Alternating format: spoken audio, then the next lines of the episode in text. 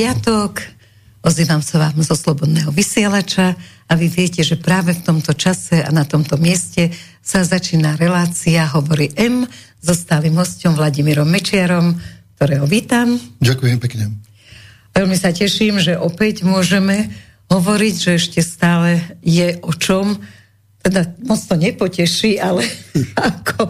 Chcela som sa vás takú otázku opýtať dve, hneď na úvod že či ste boli na tom štrajku polnohospodárov, to je prvá, a druhá je, že na čej strane ste v tomto príbehu a že aby sme rozobrali polnohospodárstvo, ale ešte predtým Peter Sabela, ahoj, sa stará o to, aby vám povedal, kam môžete volať, kam môžete posielať SMS-ky a vôbec, aby sme mali s vami kontakt, lebo poslucháč je pre nás dôležitý. Dobrý večer.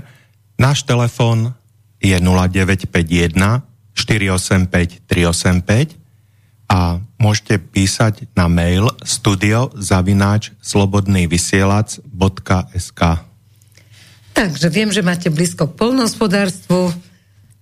Asi pred dvomi rokmi som sa bola pozrieť u vás a teda bolo to tam pekné, ako na polnohospodárskej farme. Takže ako to bolo? Boli ste? Tak takto, že je taký jeden názov dobrú slovo ľuďom súcim na slovo. Takže tak aj nech tú našu reláciu berú. Tých, čo sú za a tých, ktorých to Nevá. stavia do opozičnej pozície. Ale to je urozprávanie sa. Ja nemám dve strany, keď ide o hospodárov. 20 rokov zúrodňujem zem, ktoré predtým 50 rokov nič iné ako kamene, úštiny a zver nebolo. Takže to je dobrý pocit. Robí z toho sady, nepomáha mi žiadnym spôsobom štát a štát mi kladie toľko prekážok, že to poznáte. Že to je až neuveriteľné, čiže ja nemám stranu, na ktorej som. Ja som na svojej strane. A tá strana je tá, kde boli tie protesty. Akurát mi bolo ľúto to, že môj traktor bol v oprave, poruchaný. Inak Takže tiež ste neboli. ja... ja tiež demonstrujem minimálne by som aspoň tú detinu križom cestu uzatvoril, keby sa už nepodarilo. No tak sa teším, ešte tých štrajkov bude viac, keď vám opravia traktor. Prídeme to nasnívať. Takže e, ja som ako na svojej strane. No ale Samozrejme, je naozaj toľko tých takých tých puserácií. Samozrejme, po... že pokiaľ ide o prácu plnohospodárov, vo všetkom, čo hovoria, majú pravdu. A dokonca celý ten problém ani tými niekoľkými heslami neobsiahnu. Aj keď sa zdá, že v celej komory už teraz prichádzajú ľudia z takých priebojnejší, cieľavedomejší, že by to mohlo byť lepšie. Mm-hmm. To isté minister sa prikláňa na ich stranu, len aby to nebolo len verbálne, ale skutkové, pretože e, same to je hora problémov. Prvý problém, ktorý je pre každého polnospodára nebol pomenovaný, je, že my vlastne sme ten štát, ktorý nemá upravené vlastníctvo pozemkov. No, a už dlhé roky. Je okolo niekoľko miliónov vzťahov, ktoré sú úradne rozobraté ešte od čias Márie Terezie, ale doteraz neprešli tým, že by sa našlo riešenie. Ja som aj bývalému ministrovi za bývalej vlády navrhol prvý krok, ktorý by strátil tú lehotu uh-huh. o 10 rokov na vysporiadanie toho vlastníctva. To bola prvá etapa, druhá sa tiež dá skrátiť. On mi napísal, že mi ďakuje, ale že to dáva úradníkom, ak to uzná za vhodné, ten úradník, tak potom... aby sa tým zaoberal. Ale ten úradník no potrebuje prácu na niekoľko vhodné, rokov, to takže práca. to neuzná. Ale čo bude robiť ďalšie roky? Tak e, ako si sa nereagovalo. Mm. To nič, to je prvý problém, ktorý je, že teda pôda nemá identifikovanú vlastníctva na väčšine pozemkov. Druhý problém, ktorý je, je užívanie pôdy. Samozrejme, užívanie to neznamená len, že idem obrábať. Ale na to obrábenie potrebujem energetiku, energetiku, potrebujem nejakú pohonú silu, potrebujem techniku, potrebujem hnojiva, potrebujem špecifikáciu tú pozemku, čo tam je dobré, čo sa pravdepodobne Potrebujem osivo. A keď to všetko už mám urobené, tak samozrejme vykonáte tú obrovskú prácu, ktorá závisí šťastie na vás, šťastie na počasí, na klimatických podmienkach, ktoré neovplyvníte nijako. Tam sa veľmi veľa toho nedá, možno trošku zavlažovanie. No dobré, ale taká hlúposť, že oni z Bruselu od nejakého stola hovoria o tom, že v ktorom termíne môžeš siať. Keď... Tretia vec, ktorá je potrebná pre každého rolníka je mať kde realizovať produkciu. Predaj. To znamená mať svoj trh. A keď chcete predávať z dvora, tak povolenie je, že môžete, ale musíte mať asi 12 ďalších povolení, kým dostanete to jedno, že môžete prísť na trh a ponúknuť. 5 kg hrušík za, zobrať so sebou, jasne. A pri všetkom to vybavovaní tých papierov, ktoré vám zaberú čas a peniaze, môžete predať najviac z dvora za 500 eur. Čiže to, to sa neoplatí kvôli tým papierom. Samozrejme tak buď sa potom na to vykašlete, alebo... So susedmi nejak... sa podelíte na čierno. Na čierno nemôžete, lebo zase vás nejaký hlupák udá a máte problém z toho. A všetko sa alebo tam kontroluje. napíše, že používate neopravnené hnojivo a prídu vás vyšetrovať ako za trestný čin. No ale keď sme pri tých... Ale nemusia dokazovať, že je tam to neopravnené hnojivo. Čiže oni to len rozhodnú. A čiže sa to oznámi a máte vyšetrovanie na ministerskej úrovni tak sa čudujem, že vôbec niekto sa chce zaoberať farmármi. A my, čo to nepoznáme, keď tak my si nevážime nemáte, toto. tak ako máte prežiť? No? A teraz ja hovorím o tom malom trhu, ktorý je takto. Pokiaľ ide o veľký trh, tak zoberme si to od roku 1990, ako sa to zmenilo. Vtedy poľnohospodári mali obsadených 80% trhu Slovenskej republiky. Tých 20% to boli tie veci, ktoré sa dovážali zo štátov, ktoré sa tu neurodilo, čo sa tu urodilo, sa predalo. E, dneska je to 40%. Prvý ústupok, ku ktorému nás Európska únia donotila, bolo, že sme museli zrušiť svoje normy kvality. Pretože naše normy kvality boli vyššie ako európske. Ale potom by tí ostatní nemohli sem prísť. Jasne. Samozrejme, že sme robili rôzne kroky na to, aby sa polnohospodárovskom podarilo, od toho kúskovania rozpadu družstiev, nastavenie cien trhu, garancie a podobne. Aj sa niečo podarilo urobiť, keď hovoria, že žiadna vláda nič neurobila, nie je pravda.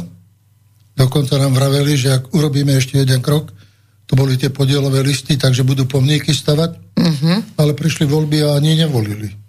Lebo niekto pustil správu, že minister chce 100 tisíc hektárov pôdy, čo nebolo preverené ani dokázané, ale otočili sa na druhú stranu nastúpila nová vláda Mikuláša Zurindu a jej polnohospodársky program určil Ivan Mikloš jednoduchou vetou.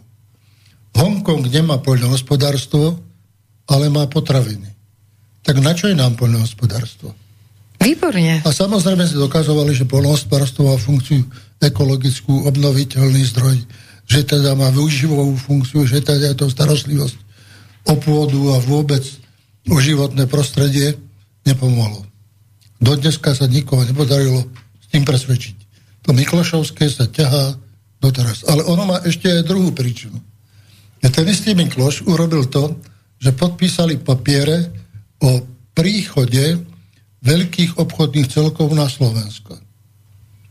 Oni nie doniesli veľa dobrého. Ale neboli upravené dodávateľsko-odberateľské vzťahy k vnútorným výrobcom, tie sa majú robiť akože dodatočne. A samozrejme, že prišli sa veľké obchodné celky z Británie, Nemecka, Francúzska.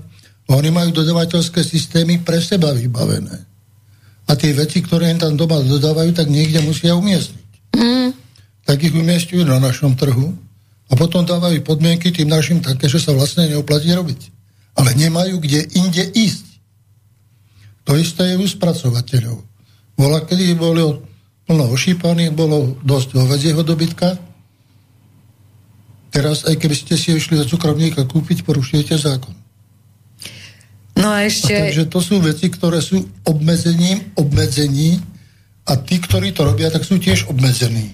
Ešte len Ale také... inak. Úplne, úplne sú obmedzení. Takže, a teraz je tu otázka úverovej politiky, stability, je tu otázka fondov, ktoré sú, je tu otázka spracovateľov, a to všetko tvorí jeden komplex polnohospodársky, ktorý bol rozbitý a ktorý sa do dneska nedarí sceliť.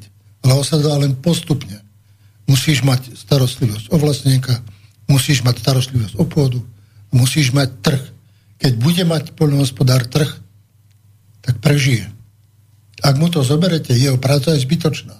Nemá kde ísť. Však ale preto sú vonku.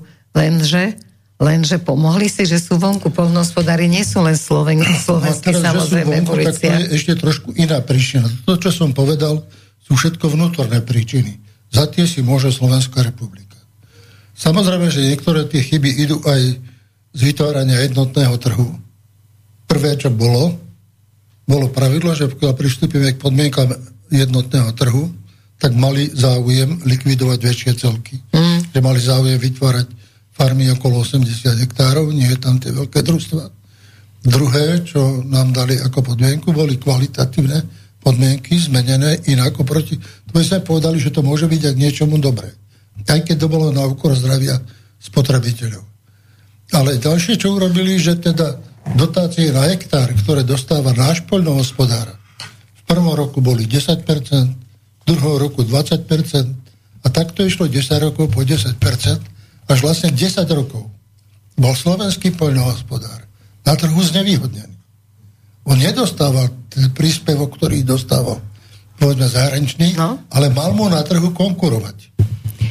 No dobre, ale čo sa čomu? s tým dá? Prečo s tým nič neurobil nikto? No, konkuroval štátu, ktorý, alebo Európskej únie, ktorá dotovala a vytvárala umelý rozdiel. Ona ho postupne akože znižovala, aby sme mali byť za tých 10 rokov vďační, ale takto isto bolo obmedzenie aj v otázke pracovných síl k nám okamžite a my na 10 rokov obmedzenie. Pri východe von tedy bola pustená teória polského udržbára, ktorý príde a ktorý zasype trh ľuďmi, ale tí ľudia chceli tu žiť a robiť, len čakali zmenené podmienky na to, aby aj zarobili, aj robili, aby to aj bolo užitočné. No a samozrejme, ak ich niekto oberá o trh, kde majú dať produkciu. Bola, kedy bolo 6 cukrovárov, teraz sú dva, ešte sa uvažuje ďalší zrušiť. Bolo, kedy rozvíjali spracovateľský priemysel.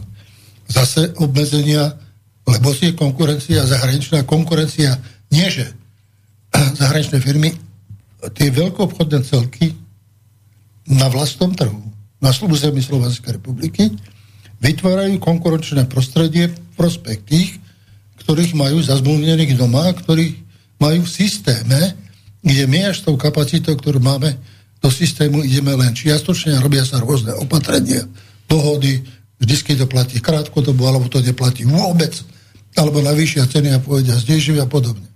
Samozrejme, že táto cenová politika umožnila aj robiť intervenčnú politiku. Tak napríklad by sme mali veľmi veľa kvalitných pestovateľov zeleniny na Južnom Slovensku. A čo sa stalo? Tieto celky znížili ceny zeleniny, takže pre týchto dopestovávateľov, ktorí chodili predávať po celom Slovensku a celé rodiny z toho žili, to naraz začalo byť nevýhodné. Ano. Tak všetko to, čo mali, porušili, zlikvidovali to. No a keď to zvýšili, tak tie veľkoobchodné celky upravili ceny naspäť. Ľudia si to ani nevšimli za pár šupov bola zlikvidovaná konkurencia na Slovensku. Preto sa hovorilo trh, sloboda, demokracia. Toto mi hovorí tých zo pár ľudí, čo ešte predávajú na trhoch. Hurá, dozadu. Takže to je ako si no ale kde je vina? Kde, kde, kto to má zastaviť? No a teraz to, že je celoevropský protest, ten ku tomuto všetkému, čo sa nahromadilo jednak nesmiernej administratívne, k úprave regulácií trhov, spotreby, noriem toho, takto, onak. Doteraz k tomu pribudli ešte ďalšie úplne tak ako si od života otrhnuté spoločenstvo zelených, ktoré si dalo podmienky pre životné prostredie, ale to dalo podmienky pre životné prostredie nášmu výrobcovi. Nedali to podmienky pre toho, čo sem dováža. Čiže ten, čo sem dováža. Tak to má bez, bez problémov. Má lacnejšie, má vyššie výnosy, ale nezdravšie. My máme zdravšie, ale nemáme to kde dať. Takže toto sú tie problémy. No a teraz ten najväčší problém, ktorý je celoeurópsky, súvisí práve, ja by som to nazval grandióznym podvodom, ktorý bol urobený na občanoch Európskej únie. že bolo treba nejakým spôsobom umiestniť tovar na Ukrajine. Ukrajina nebola nejako zvlášť výrazná do doby, kým neprebehla privatizácia pôdy. Utvorili sa veľké výrobné celky a utvorili sa veľké zahraničné monopoly na predaj tovarov vyrobených na Ukrajine. Samozrejme, tieto nemajú obmedzenie napríklad v umelých hnojivách, veď aj u nás bolo hnutie 100 metrákov z hektára, dávali sa za to štátne ceny. Dneska, keď sa ide bez toho, tak je to 30. Takže je to niečo menej. Takže nemajú tieto obmedzenia, môžu produkovať takúto produkciu. A teda využitie toho tlaku, ktorý bol, bolo, že teda môžu ísť na všetky trhy s tou kvalitou a v Európskej únii bolo dohodnuté, že vzhľadom k tomu, že nemôžu voziť loďaňami po Čiernych moriach, tak budú rozvážať tovary do európskych prístavov, kde sa bude naloďovať a tie lode pôjdu do Afriky a v Afrike budú dávať na svoje trhy. Ale títo veľko obchodníci, to sú Spojené štáty a Nemecko, tak využili to, keď ten tovar do Európy prišiel, tak ho nedali na lode, ale pretože bol lacnejší, tak aj keď menej kvalitný, aj keď bez cela bez akéhokoľvek obmedzenia, lebo žiadne obmedzenie pre pohyb tohto tovaru pre mm, Ukrajinu neexistujú. To je zase v rámci toho politickou Ukrajina spásí svet. Ukrajina platí ťažkú cenu. Veľa životov platí za vojnu, ktorú tam vedie, ale toto nie je cesta, ako je pomôcť. Je to cesta, ako ho dostať do ešte väčšej izolácii. Tak keď toto začali chrliť na európske trhy, tak naraz poľnohospodári cez leto zobrali úrodu a nemajú kde dávať, lebo sklady sú plné tovaru odtiaľ. Do Afriky tovar z e, Ukrajiny neprichádza. Tam prichádza ruský tovar. Pokiaľ mám ako tak informáciu, tak len do tých afrických štátov, ktoré boli vo veľkej núdzi, dali Rusi 20 miliónov tón obilia zadarmo. Chytajú trhy. Jasne, potrebujú. Ale Európanov berú ich vlastný trh. Čiže kde tí, ktorí produkujú, a dneska je to jedno, či je Španiel, alebo je Poliak, všetci sú na to rovnako postihnutí. Nelegitímna konkurencia umelo vytvorená politikou Európskej únie. Keď začali nepokoj v Polsku a pridalo sa Slovensko, tak vtedy nám navrhovali, dáme vám finančné odškodnenie. A buďte ticho. Dáme vám nejaké peniaze. Ale samozrejme ticho sa nebolo. Tak teraz prednedávno prišla Európska únia s teóriou, no tak dobre, tak zachováme tú slobodu toho ukrajinského trhu a urobíme tak, že budete úhoriť. Áno. Ale úhorenie bola stará metóda pred 200 rokmi. to, lebo nie mnohí sme Dokonca existoval aj za sovietského zväzu taký trávopolný systém. Že dva roky obrábaš a tretí rok necháš pôdu neobrobenú, aby ti tam narastla taráva, tu potom zaorieš a stás ti potom vytvorí hnojivo, a obnovíš tým úrodnosti pôdy a podobne. Toto všetko tieto teórie boli, čo už dneska úrovni myslenia a poznania neodpoveda. Ale toto všetko nám zvracia Európska únia, vráťte sa tam. Áno, ale ešte nám vymedzuje, že na koľkých metroch musíš mať ten úr. No tak áno, hovoria, koľko percent pôdy by tam malo byť, ale keď zoberete zase, ako ten poľnohospodár na to dopláca, tak samozrejme tým, že boli zrušené veľké celky, bolo veľké množstvo pôdy neobrobenej tá si vyčlenovala prelesy. Je naďalej veľké množstvo nie dosť užívané. E, dneska napríklad otázka živočíšnej výroby je závislá na zrnovinách. Koľko ich môžete pestovať? Namiesto toho je ekonomicky výhodnejšia repka olejná. Ale zase, keď budete tu robiť, tak tiež má už dneska limity, pokiaľ môžete ísť, pokiaľ nemôžete ísť a čo môžete robiť. Máte limity, kvality, ktoré sú nie reálne postavené a nie sú ani nutné. To všetky tieto limity stavali zelení bez toho, aby tam jedného poľnohospodára čo len pozvali. A by sa opýtali, čo je možné, čo nie je možné. Pričom poľnohospodárstvo samo o sebe dáva zelený efekt. Robí krajinu. A vytvára ten efekt. Stále je rezervy. Ale jedným z vecí, na ktoré sa stiažujú polnohospodári, je aj ten Green Deal a to súvisí s týmto. Ináč len vtipne na chvíľočku to na sekundu odľahčím, lebo je to vážna téma. Došiel dnes vnuk s kamarátmi zo školy, sú stredoškoláci a mali environmentálnu výchovu. Strašne sa bavili na tom, že ich učili, že keď kravy prdia, tak je z toho metán a to nám ničí klímu. Už toto je dávno vyvrátené, ale v učebniciach je to naďalej. Tak je pravda, že ten kravský prd obsahuje ten, ten metán. Ale súčasne dáva hnojivo. To im už nepovedali v škole. Súčasne spása e, pôdu a dáva niečo, obnovuje ekologický zdroj, ktorý je nekonečný, pretože tá tráva rastie každý rok. Dáva meso, dáva mlieko. To sú jej produkty, ktoré dochováva. A vy by ste vedeli prijať, keby na vašej pôde uh, vám tam povedia, že musíte mať úhor polovicu pozemkov, ktoré máte.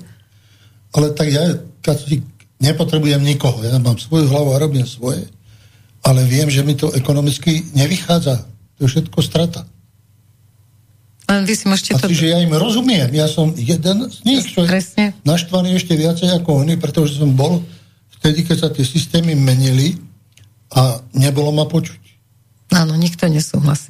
A e, to prehliadali všetci ako družstevné polia, čo som hovoril, to sú názory 30 rokov staré, ktoré sa tu stále opakujú a stále sa vynavrujú tie isté problémy s rovnakými ľuďmi. No a teraz tým, že Európska únia takto pustila tovary a už potom, keď to samozrejme išlo zrnoviny, tak už potom išli aj ďalšie produkty z Ukrajiny za týchto podmienok, cez týchto veľkododávateľov, ktorí si z Európy urobili svoj vlastný trh, takže výrobcovia Európy stratili svoj vlastný trh a nemajú náhradný trh. Takže oni ozaj bojujú existenciu. Ale a tá existencia, keď uznávame, že poľnohospodárstvo je trvalo obnoviteľný zdroj, je ekologický zdroj, je to troj, tvoriaci aj ekonomické hodnoty. Je to zdroj, ktorý zabezpečuje potravinovú sebestačnosť pre ľudia, pre prípad rôznych výkyvov a kríz. Keď to všetko odbúrame, tak čo potom zostane? Tak keď dovezieme meso z Južnej Ameriky, zemiaky zo Španielska, paradajky. To sú tiež z kráv, ktoré majú rovnaké prdy ako tie slovenské. A idú do rovnakého vesmíru. A v kozme je to rovnaké. Keď zoberieme z Austrálii, tak je to to isté. A tak toto ide v mnohých iných oblastiach. Ale kde je tá logika, že dováža tisíce kilometrov a pritom hovoriť, že chceme byť zelení a že potrebujeme zachrániť planetu? Teraz napríklad sme robili, ešte to bolo pred pár rokmi, porovnanie, že prečo prepačte, poviem to tak, ako prečo slovenská svinia vychádza drahšie ako dánska svinia alebo holandská. A prečo? Zistili sme, že je to aj v dotácii, zistili sme, že je to v energetike, zistili sme, že je to v polnohospodárských a podných podmienkach a že vlastne by, by sme boli schopní konkurovať za tých istých podmienok, čo majú oni. Dokonca nám to v prepočtoch vychádzalo, že slovenskí poľnohospodári by svojou výkonnosťou by boli na tom lepší ako európsky. Ale tu ten motív nie je. Mm-hmm. Napríklad videl som človeka v Alpách, ktorý bol pripevnený povrazom o kolík, v strmom svahu kosil a tým povrazom sa zabezpečoval, aby nespadol. Ale oplatila sa mu tá práca robiť. Ano. Povedzte mi dneska, keď je taký navýšený terén, do ktorého je ťažká dostupnosť pre mechanizmy, komu sa to oplatí. Povedzte mi, aká je cena práce v poľnohospodárstve. Takisto som sa rozprával s človekom, ktorý má veľký majetok a hovorí mi, toto sa deje v štáte, ktorý ste zakladali. Vy za to nesiete zodpovednosť a vynadal mi, mal pravdu. Hovorí, za chvíľočku bude kuracie na 4 koruny. A teraz mi povedzte, ako ja mám tuto vysvetľovať, že slovenské vajcie musí stať toľko a toľko a že nie je ho možné predať, lebo je z klietkového chovu. Ale to, čo je zo zahraničia, nikto nevie, z akého je chovu. A to aj skladujú, aj zmrazujú, aj uvoľňujú, aj prevážajú. A je dobré. A to, čo je doma dopestované, to nie je dobré, lebo z klietkového chodu. Ale ten klietkový chov bol, kedy si si pamätám, bolo to propagované, išli na to veľké peniaze a dotácie a prechod od jednej technológie k druhej vyžaduje čas. Ale nie tak, že zastavím na trhu. Nemôžeš predávať. No ale tieto obmedzenia majú jasný cieľ. Lebo tvoja sliepka znáša také isté vajce ako susedová sliepka, ale tvoja má inú klietku. No ale je, je tu jasný cieľ likvidovať polnohospodárstvo. Je to aj s tým zámerom, aby sme neboli sebastační? Ja si nemyslím, že to je, že taký zámer je globálny, ale hlúposť Európskej únie, ktorá hovorí síce o jednotnej hospodárskej politike, ale tým, že chce robiť všetko, to nemôže. Ani slovenská vláda nemohla robiť všetko na celom území Slovenska musí nechať niečo na iniciatívu tých ľudí. Musí vytvárať priestor. Nemôže všetko spoliehať, budeš regulovať, budeš písať, budeš fotiť, budeš dokazovať. A chodte by s tým volá kde? Ako to budeme robiť? No napríklad susedov jeden človeku vyhynuli včely. Ja mám tie včely, mne nevyhnuli. Obvinil ma, že používam zakázané chemikálie.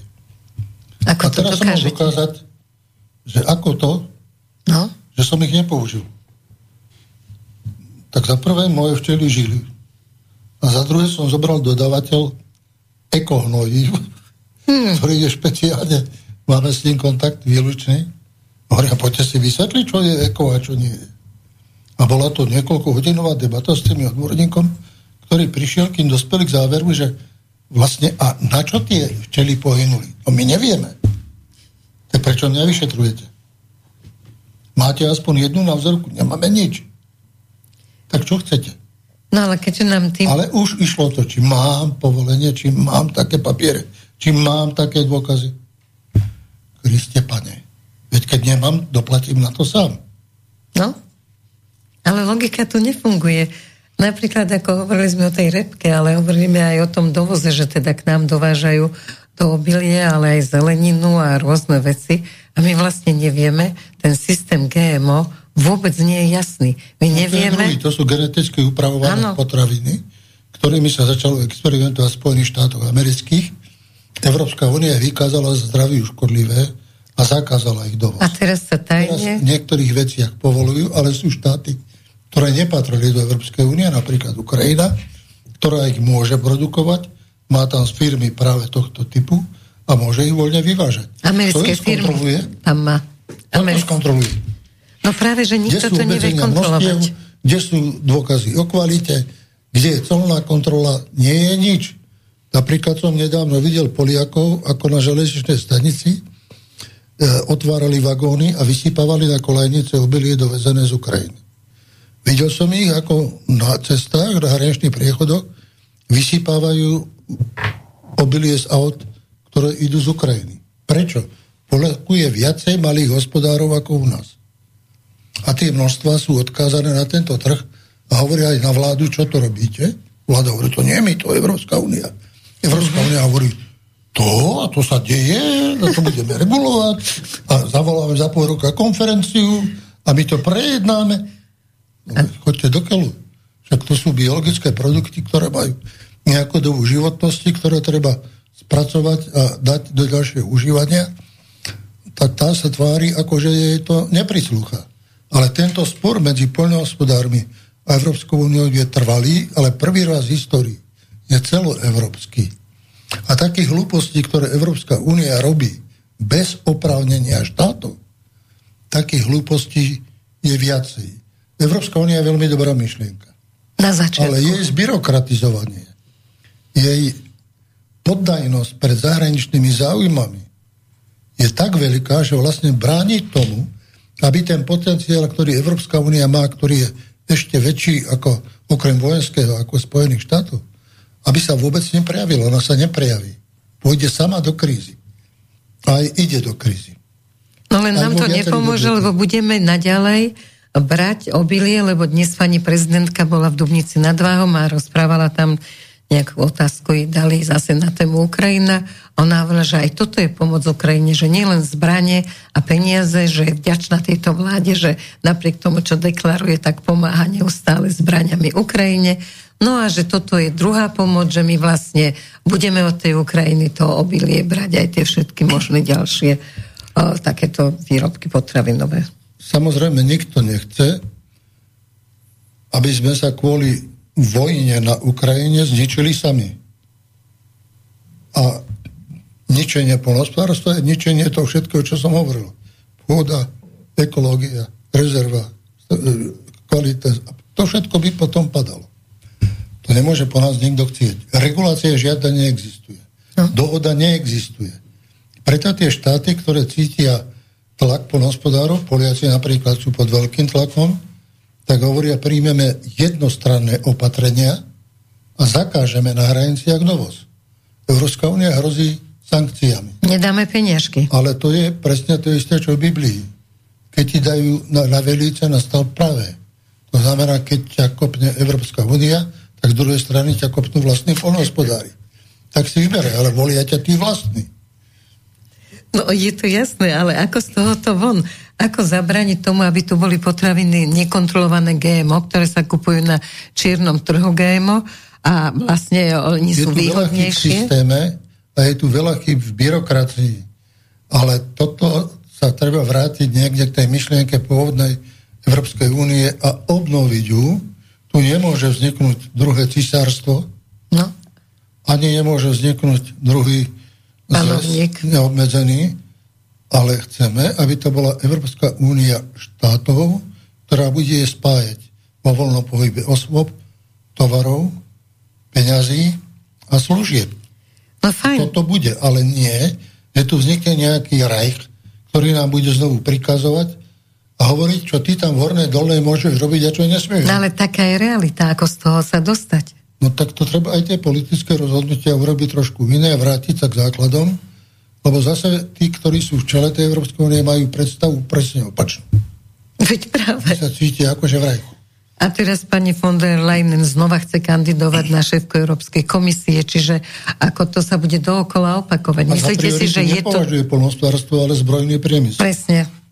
ako matka, ako matka siedmých detí. To, mala byť kandidátkou tiež... na šéfa NATO, ale potom sa dovolili, že bude Rute, takže ona nie. Ona dostala návrh od Šolca, že by mohla pokračovať ďalej ako šéfka Európskej únie za predpokladu, že socialisti vyhrajú, za predpokladu, že to budú konzervatívci, tak budú dávať zase svojho človeka, že to bude niekto iný. Možno aj diabol bude lepšie je to nešťastné ona. riešenie, pretože ona tie návyky z armády prenáša do civilného života a, a trošku je potrafená tou Ukrajinou. Až, až, až trošku veľa. Až trošku veľa, áno. No a to ma nabáda na otázku, už keď ešte nechceme niečo k tomu poľnohospodárstvu, tak by som prešla naši, na našich kandidátov prezidentských, lebo tam tiež to vonia tým, že všetci idú padnúť pred Ukrajinou na kolena. Tak samozrejme, že Ukrajina má svoj význam. Ale sú aj reality, ktoré sú dané a ktoré sú možné. Ona už dlho žije s príspevkou západných štátov. Ak by tieto príspevky neboli, tak Ukrajina už dávno nie je. Za týmito jej hriechmi sú takisto západné štáty. Štatút Ukrajiny, ktorý keď vznikala, tak bol schválený ako štatút neutrálneho štátu a podpísali sa pod to všetci. Aj Američania. Aj Rusi aj s tým, že odozdajú atomové zbrane do Ruska a podobne. Ale prišiel rok 2008 a dostali ponuku a vystúpili do NATO. Máme telefon, poprosím telefon? sluchadla, keby ste si dali. Tom nezabudneme myšlienku. Dobrý Dobre. večer. Dobrý, Dobrý večer, Christian Viedeň. Ja vás zdravím všetkých, ale volám už často, lebo vždy ma vyprovokuje tento pán dobrý host hmm. nejakej veci. A teraz ma načal tým, že skutočne, čo by mi poradili ako advokát, alebo teda právnik, uh, sa stalo je to, že mne leze na nervy tí miestni zbohatlíci, schotári, ktoré som zdedil, nielen ja, ale viacej súrodencov, fur nás otravujú tým predaj, predaj, že či to nepredáš, na čo ti to je a tak. Máme nejakých 5 hektárov. Viete, keď to zoberiem, že hektár sú to po 20 centov, tak hektár by vyšiel asi na 2000, 2000 eur. Deleno štyroch, tak máme po 500 eur a ja tam na tú moju, kde, kde som kozy a kravy pásol, aby som tam ani kým žijem, akože išiel na cudzie a majú také šlachtilé zájmy. Jeden tam chcel oboru robiť, druhý tam ide robiť ako chovať, no zase daniele nejaké alebo e, to energetické trevárstvo na štiepku. Ja to nechcem. To sú takí zbohatlíci, čo prišli cez malú privatizáciu k lacným peniazom a teraz ja im to mám dať za nejaké doláriky, za nejaké papiere tlačené e, týmito chazármi e, na papierikoch, čo nemajú žiadnu hodnotu a oni prídu k veľkým hodnotám. Moji predkovia tam boli 10 ročia tvrdej práce v lese v Amerike alebo v Bania.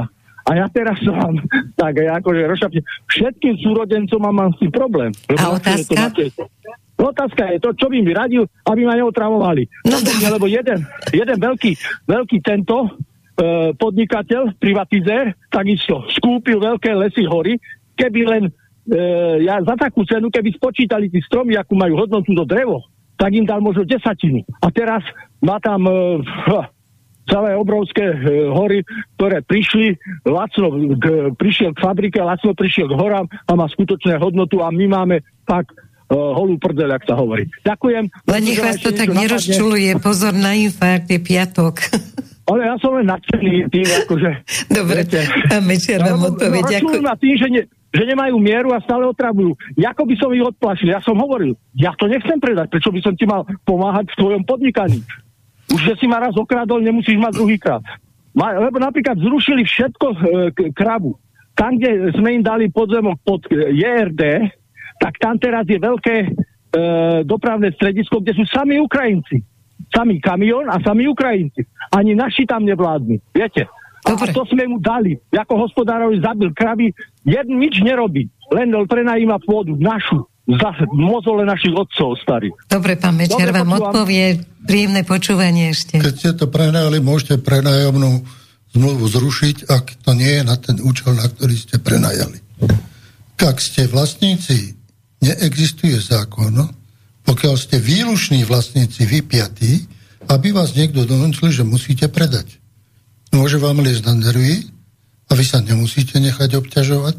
Môžete tam aj dať cedulku, že nie je na predaj a mať pokoj a odkázať na to, že tu máš cedulku, tam si prečítaj a daj pokoj. Samozrejme, že cena pôdy sa pohybuje podľa toho, aké je bonity sú, napríklad tam, kde som ja, je najhoršia bonita e, toho na Slovensku, čo býva, ale aj tak ma tlačia vyššie tí ľudia, ako je ponuka pre vás a chcem niečo odkúpiť, ale inak sa s tým vlastníkom nedá urobiť len dohodnúť. Iná je situácia, keď je spoluvlastník. Keď je spoluvlastník, môže sa domáhať zrušenia spoluvlastníctva na súde. Ale súd najprv musí preskúmať, či je pozemok deliteľný. Ak je deliteľný, tak ho medzi spoluvlastníkov podľa podielov rozdelí. Ak nie je deliteľný, tak ho zruší z pravidla pre toho, kto má podiel cez 50%. Ale to neznamená, že ten, čo má menší podiel, nemôže sa tiež uchádzať o zrušenie, pokiaľ dokud súhlasí s podmienkami výplaty tých ostatných. Takže tie vzťahy tam vlastnícke sú pomerne zložité. Prevody pôdy e, sú kontrolované už aj niekoľkonásobne. To znamená, že ide to na okresný úrad, stadiaľ to ide na geodéziu, posudzovanie zmluv sa tiež robí takto, potom dostanete po nejakých dňoch podľa toho, či si robíte príplatok, výpis z geodézie, že vlastníctvo je prevedené ale keď nechcete a ste tam vy piatý na tých 5 hektárov, tak nemôže na to bez vášho súhlasu nikto vstúpiť. Dobre. A nemôže nikto kúpiť. Máme ďalší telefón. Dobre. Takže slobodný vysielač sa vám ozýva. Nech sa páči. Dobrý večer. E, Pozdravím vás Dobrý večer. z Popradu. Ja som sa chcel spýtať, v podstate pred mm, nejakým časom bol v zhodou okolností slobodnom vysielači jeden pán a, a v podstate hovoril o, o tom, ako sa delil federálny majetok a s, s, s tým, že sa tam predisponovali nejaké peniaze cez Nemecko na nejaké účty nejakých osôb. A v podstate on sa stiažoval na to, respektíve eh, tvrdil, že bol pripravený o značné peniaze, lebo v podstate tí e, ľudia, ktorí mali v podstate predisponovávať tie financie, mali e, byť nejakým spôsobom participovať na nejakých e, tých transakciách. Viete nám, alebo poslucháčom a teda pamätníkov, ale samozrejme však vy ste pri tom delení majetku federálneho boli, jak to vlastne vtedy prebiehalo, jak tie transakcie išli a či v podstate bolo, bola takáto možnosť, lebo bol to v podstate normálne fyzické os- osoba. V, a kto to hovoril, nepamätáte si? Viete čo, skutočne bolo to asi pred uh, rokom, možno Je rokom tak. a pol. Ale, no, ale jednoducho mi to uh, tak utkvelo v pamäti, že ak bude možné, samozrejme, uh, pán Mečer je v podstate toho uh, priamým účastníkom a v podstate určite tieto informácie má, že by vlastne vysvetlili, jak to vlastne prebiehali, hlavne tie finančné transakcie. Nejak spomínal Nemecko, potom, že išlo cez nejakú E, Slovenskú banku a potom, že zrazu, že potom bol zružený ten účet, na ktorý tie financie mali e, pre, pre, pretiekať a tak ďalej. No proste... No dáte, dávate málo informácií, dobre. budem počúvať. Ďakujem pekne. Majte sa, dobre. príjemné počúvanie. Za prvé delenie majetku bolo urobené podľa princípu jedna ku dvom. Taká bola dohoda a podľa toho sme postupovali. Delenie majetku bolo delenie územia, delenie vybavenosti, to znamená napríklad u armády to bola technika, aj u železníc, u letectva niečo a podobne, kde sme tento princíp rešpektovali. Ďalej bolo delenie financí, ktoré prebiehalo medzi Českou národnou bankou a Slovenskou národnou bankou. Bolo to delenie zlata, zlatých rezerv, ktoré sa urobilo podľa tohoto kľúča a bolo to delenie aktív a pasív. Delenie sa robilo podľa stavu ku dňu. My sme mali mať spoločnú menovú úniu do 36. Pretože sme zbadali, že peniaze z Českej banky odchádzajú trošku rýchlejším tempom, tak sme to zrušili už vo februári. A v podstate tak, že v noci z pondelka na útorok sme sa dohodli, piatok oznámili a v pondelok ráno boli nové peniaze na trhu. Uh-huh. Aby nebolo možné ďalej s týmito peniazmi manipulovať. Pokiaľ ide o delenie účtov medzi komerčnými bankami, tam na to vláda dosah nemala. Stalo sa, že napríklad aj u komerčných vecí bola urobená jedna operácia, ktorá znamenala mať záchranu pre Československú obchodnú banku s tým, že peniaze sa rozpísali na Národné banky a ona si ich mala zobrať naspäť po zúčtovaní roku. Naspäť nezobrala, ale žiadala peniaze vyplatiť. Stalo sa, že sme platili vyše 50% sumy, ktorá bola dlhom českých fabrik, nie slovenských fabrik. Mm-hmm. Ale to už bola vláda Mikuláša Zorindu, ktorá to urobila dobrovoľne. Mali sme mechanizmy, ako to zastaviť. Ale oni tie mechanizmy nevyužili. Ďalej bolo aj medzi bankami ako Československá obchodná, Československá úverová, kde tiež prechádzali transakcie, ale takého typu, že by mohol niekto niekomu zobrať účet a preniesť zahranice a podobne, ak si bol toho vedomý, tak už v tom čase sme mali vybudovaný ochranný mechanizmus na Slovensku aj v Čechách, dokonca aj medzinárodný, pretože sme vstúpili do aj Medzinárodného fondu, do Svetovej banky a mali sme aj kontakty s Európskou komerčnou organizáciou, ktorá kontrolovala tieto bankové operácie a kontrolovala obchodné operácie, ktoré umožňovali takúto kontrolu. Čiže keď to dneska niekto povie po 30 rokoch, že takto to bolo, môžeme veriť, nemusíme veriť a kde bol tých 30 rokov. Hmm.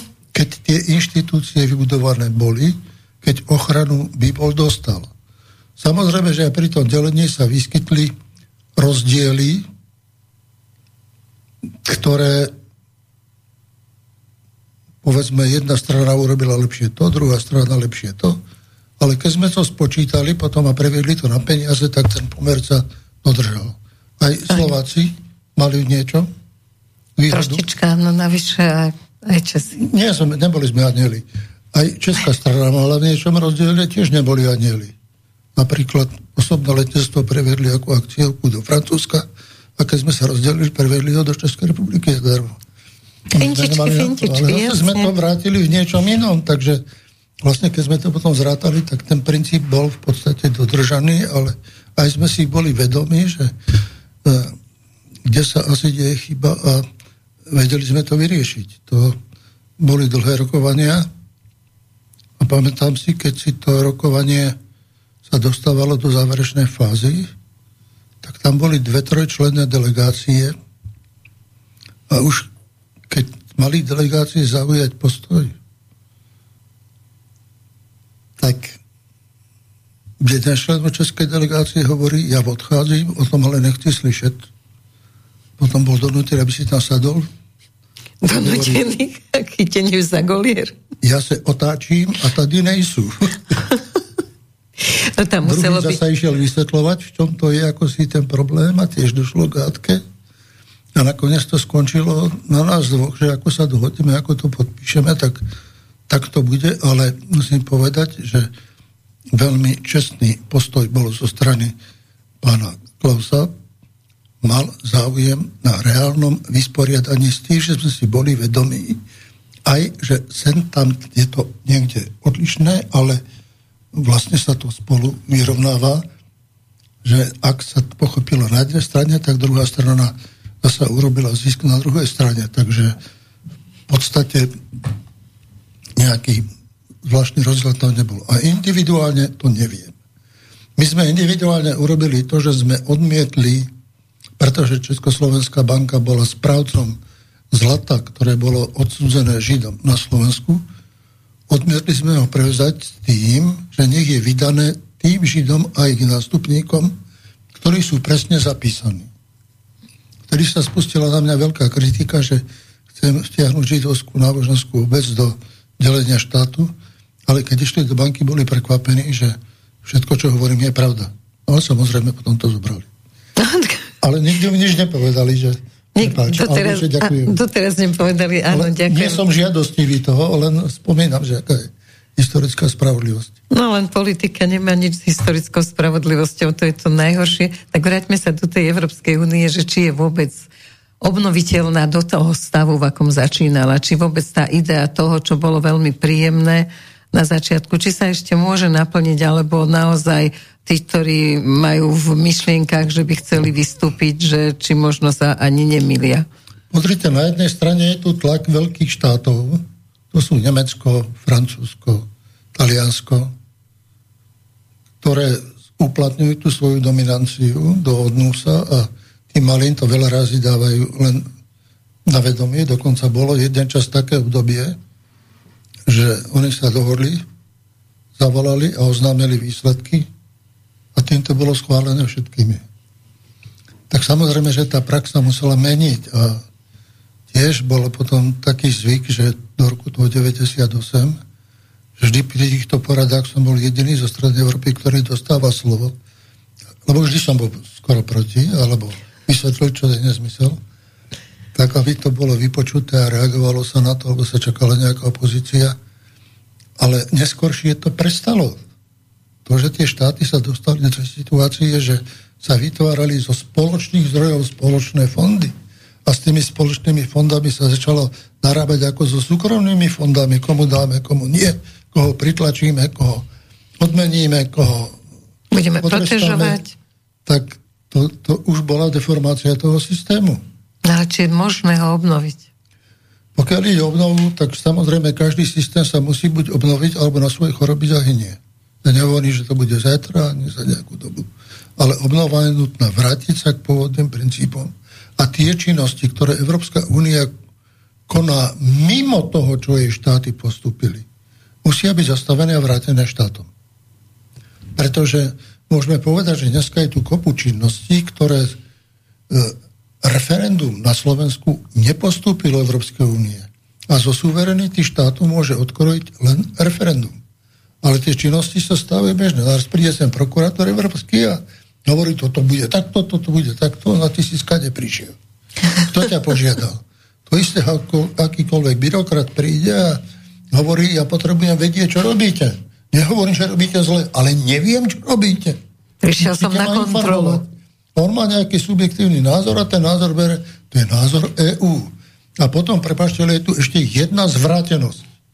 Veľká časť politikov európskych štátoch používa Európsku úniu ako hrozbu a ako nástroj vnútropolitického boja vo vnútri štátov.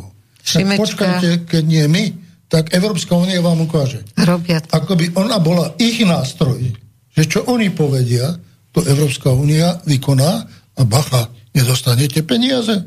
Bacha, bude toto a pracuje sa s teóriou zla, vyhrážky, hrozby, vyvolávania neistoty. Ale podľa mňa tam musia... Takže sa pripisuje aj to, čo tá Európska únia nemusí robiť. Máme Dobre. ďalší telefonát. Dobre. Vrátime sa k tomu, ja si napíšem. Dobrý večer, počujeme sa? Áno, dobrý večer. Dobrý. Pozdravujem vás, aj vášho vzácného hostia, pána Mesiara. A takú pripomienku, no viete, ja sa ani nečudujem, že nami tak tie veľké štáty zametajú, keď to dokonca aj naša pani prezidentka sa vyjadrila, že malým štátom by mali odobrať právo veta. Takže ja, ja už nechápem, že na čo my sme potom do tej Európskej únie vstupovali, ako suverénny štát, keď ešte nám majú zobrať aj právo veta. A zaujalo ma o tých potravinách z tej Ukrajiny, ktoré k nám dovážajú, že sú kontaminované, lebo sa to zistuje v tých e, laboratóriách.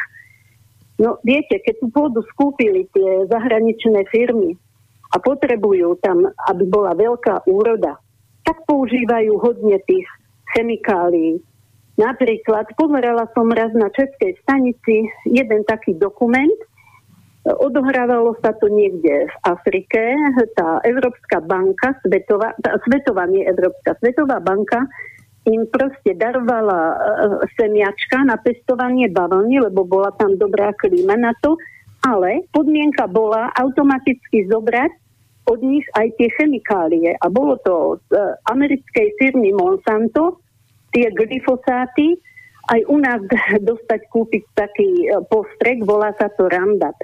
Ano. Ja som to raz čítala v jednej knihe, zastavila som sa v Martinuse, dala som knihu do ruky a čítala som. A presne sa mi otvorilo na tomto, že zo začiatku, keď vyrobili ten Randat, na báze toho glyfosátu, tak to používali len na letiskách, aby sa zbavili trávy, lebo tie veľké plochy nemal to kto kosiť, takže to tam všetko vypálilo úplne. No a takto sa to dostalo do obehu aj na používanie na takéto plodiny, ako sa pestujú aj u nás pšenica, kukurica, slnečnica. Dokonca sa tým strieka 4 až 5 krát, aby tie produkty skorej uskli a mohli sa zberať a uskladňovať. No tak ja toto nechápem. A v Amerike niekoľko ľudí na tento prípravok ochorelo na rakovinu, súdili sa, vyhrali tie súdy, Amerika to zakázala. Ale Európska únia, to, to sa odohralo asi rok, dva dozadu, podľa toho filmu, to Európska únia to na ďalších 5 rokov ešte povolila k nám, čiže u nás sa to bežne používa. A raz som počula v televízii v jednej relácii, že tento prípravok u nás už není. Tak som išla do obchodu, do toho oby, kde predávajú takéto veci a pýtam sa, prosím vás, máte taký postrek, volá sa to Randat. A pani mi vraví, že áno, máme, chcete litrový alebo 5 litrový. Dobre, ja som bude... sa otočila na opätku, som povedala, ďakujem, nemám záujem. A takto som sa presvedčila, že ako nás fakticky klamú a zavádzajú. A vidíte, ako u nás stúpa počet rakoviny, to je nenormálne, včely hynú, vtáky hynú. A potom ešte jedna vec, ten chemtrail. Neviem, či ste o tom počuli, čítali. To, čo vypúšťajú z lietadla tie chemikálie. Ja to na oblohe občas sledujem a fakt, že to je niečo hrozné. Lebo keď letí lietadlo a ide za ním ten biely pás, za chvíľku sa to rozíde. To je tá kondenzačná para. Ale niektoré sú tam aj tri štvrte dňa na oblohe. A to je presne to, tá chemikália, čo z tých nádrží vypúšťajú. A tá firma Chemtrails proste nepodlieha nikomu, po celom svete lietajú a toto vypúšťajú. To je dačo nehorázne. Keď vám do, do, povedia, že kyslé dažde a behom 10 dní vám úplne usknú vňate, napríklad sa nám to stalo v Lani na zemiakoch, No, ja neviem, že kde takto zajdeme, oni nás úplne znivočia, zničia. Takže keby Takže... sa pán Mečiar k tomu vyjadril Dobre. a povedal svoj názor. Ďakujeme, a ja ďakujem za, za, ďakujeme za, za príspevok, príjemné počúvanie želáme. No tému ste navrhli naozaj vážnu a ešte neviem, či je pravda, možno pán Mečiar bude vedieť. Je to pravda, preto Nie to, to, ale že... v obchode no. a pozeral som sa na randap. Áno, čiže má ešte stále. Takže je tam. Ja som sa len chcela opýtať, to že či GMO, keď sa vysadí na nejaké pole, takáto, ja neviem, soja, repka, hoci čo. je v Európe zakázané. Áno, len v Ukrajine sa, tam je dokázané, že na tej Ukrajine ju používajú. Áno. Len tu som sa chcela spýtať, že keď vy zasadíte na pole, kde je z GMO, tak potom aj to vedľajšie pole, kde to nebolo, tak začne mať tie vlastnosti. Je to možné? Samozrejme, že ak GMOčka sú vec, ktorá v Spojených štátoch prešla, v Európe neprešla. Tak zatiaľ sa robia v Európe tlaky, aby aspoň prešlo to, čo bude slúžiť dobytku. Mm. Ale ak to ten dobytok použije, tak samozrejme cez to máš v sebe. to dostávame do seba. Čiže je to zasa tak, že sa spomaluje síce ten rastol reťazci, ale je ďalej zachovaný. Takže tam tá rastlinná ochrana ako to nazývajú poľnohospodári, tak tá je slabšia. Samozrejme, dá sa to kontrolovať aj na poli a dá sa to kontrolovať aj rozborom pro konečného produktu, ale ja by som bol presvedčený, že keby mali tie tovary normálny odbed, tak to žiaden polnospodár robiť nebude. Jasne. Pretože za použitie je sankcia je sankcia aj trestná, je sankcia aj hospodárska, môže vypadnúť z trhu podobne môže byť obmedzený na niekoľko rokov, že by to žiaden nerobil. A keď je dotlačený, tak sa uchýli aj k takýmto veciam. Tak mne... Ja napríklad vychádzam z toho, že čo dorobím, to zjeme, asi nechcem otráviť rodinu. Veď to. Tak si zavolám odborníkov 4-5 krát do roka, to, to také, aby to neškodilo. A tí mi potom povedia, že to treba urobiť a pracuje sa podľa toho, aby sa vylúčili chemické vplyvy, ktoré by mohli neskôršie negatívne ovplyvniť vývoj, či u detí, alebo potom aj predčasné ochorenie alebo komplikované ochorenia u dospelých. Čiže ja spolieham na to, že ten rozum u každého existuje. Ak bude regulácia na trhu a kontrola na trhu prísnejšia, tak bude aj v tomto smere viacej. Len sa mi zdá, že kapacita tých kontrolných orgánov nie je dostačujúca, keď tí ľudia robia... A sú tam rôzne triky, ako sa tomu vyhnúť. Ako momentálne sa Američania rozčulujú, že sa nepoužíva GMO americké, ale že sa teda používa aj iné, čo oni nemajú pod kontrolou, nemôžu ho predať a že existuje taký čierny trh. Dobre, vráťme sa od dvoch vecí. Odskočili sme prvýkrát pri telefonáte od prezidentských e, kandidátov a druhýkrát no. teda sme boli v Európskej únii a jej, v jej budúcnosti či obnove. Samozrejme, že kampaň prezidentských kandidátov prebieha. Dostáva sa do záverečnej fázy. Už? Veď ju ani nie je cítiť. Cítite ju? A, a ako? Fakt? To je ako v úli, keď všetko bzučí. Tá kampaň prebieha, ale prebieha podľa môjho názoru a pozorovaní. Možno je to záležitosť toho regiónu, ktorom sa pohybujem ako jednostranná. Zdá sa, že tá aktivita je viacej na strane aj taká silová, organizovaná, systematicky zameraná na strane Korčoka a menšia tá aktivita je na strane Pelegriniho. Že ako by mi pripomínala táto ich kampaň súboj Kisku a Fica. Keď Fico začal odhalovať, kto je to Fiska až po voľbách, keď bol porazený, namiesto, aby to, čo mal urobiť, urobil pred voľbami. Tie aktivity smerom občanovi, voličovi sú viditeľne nižšie. No ja cítim len Korčokovo. Mne sa zdá, ako keby vôbec nebola kampaň. No to nie je len jeho kampaň, však on chodí po školách, chodí no. po... Média si zoberte každý deň nejakým No ale kde je pán Pelegrini vtedy? Nájdu spôsob, že ho podporia. Tam sa to spolieha na voličskú základňu, spolieha sa na stranickú základňu. Je to málo. Je ja to som málo. si tiež predstavovala, že bude silnejšie. Buď teda sa prejde k e, agresívnejšej volebnej taktike, alebo potom za tie dva týždne, keď by sa mohol robiť rozdiel, tak to nestihne. naviac vidím aj v tých zoskupeniach za jednotlivými kandidátami e, dosť veľké rozdiely. Pokiaľ ide o osoby kandidátov, nespochybňujem. Korčoka ako pracovníka ministerstva zahraničných vecí poznám od jeho nástupu a sledoval som jeho profesný vývoj. Jeho rodinný vývoj som neskúmal. S týmto menom som sa stretol nedávno. Riaditeľ Židovského múzea v Seredi sa menuje Korčok. Či je to príbuzný, či nie, to neviem. Ale ani to neskúmam a nemám na to právo. Jasne. A teraz sa zastavím, zasa máme telefonát. Dobre. Nech sa páči, slobodný vysielač. Dobrý večer, tu je Tibor. E, ja mám taký dojem, že, že to riešenie s tými traktoristami a s tým polnohospodárstvom a s tým dovozom z Južnej Ameriky uh, a vôbec Ukrajiny by sa dal urobiť celkom jednoducho, ako za covidu. Zavreli sme hranice. Ja viem, že je to pod kontrolou Schengenu, ale uh, keď sa chce, tak sa dá tým pádom nebude prúdiť tovar. Keď si pozrite, že koľko kamionov prúdi do, na Slovensko, tak vidíte, že je nevyrovnaný stav, koľko odchádza kamionov, že v koho prospech je vlastne Schengen. No tisíce a... prichádza. Proste, že nejakých 1800 kamionov, že uh-huh. prichádza denne.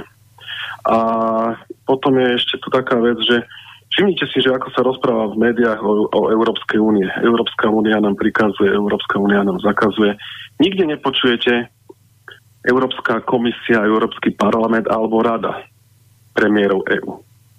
A ľudia sú tak e, držaní v nevedomosti, pretože e, žiadna komisia ani parlament vám nemôže nič prikázať, len rada premiérov EÚ. A ja keď si pozriem aj dokumenty na servery EÚ, tak napríklad čo sa týka olejnín a z, z Ukrajiny, tak to je návrh Európskej komisie, nie z Európskeho parlamentu a Európskej rady. Ale každého, čo sa pýtam, aké lajstro, pod akým číslom, na, základe čoho musíme uh, umožniť, uh, aby tovary prechádzali um, treba z Ukrajiny. Lebo nikto mi to číslo nepovie. Tak som nutený hľadať a ja som vidím napríklad, že návrh.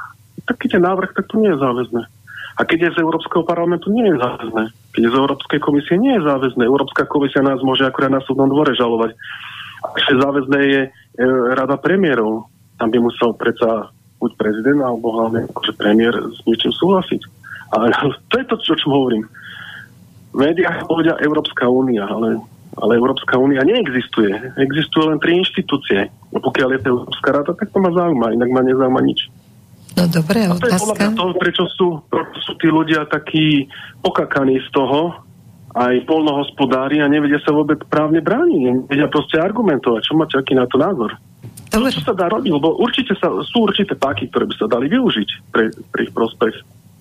A podľa mňa tá nevedomosť je tá najlepšia možnosť, ako ovládať ľudí.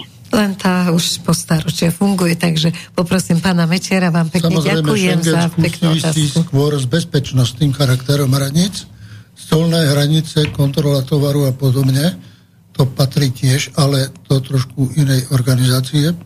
A celý problém je v tom, že ne, buď skupina alebo osoby, komisára, alebo osoby úradníkov využívajú ten systém a pošlú to ako fakt Európskej únie.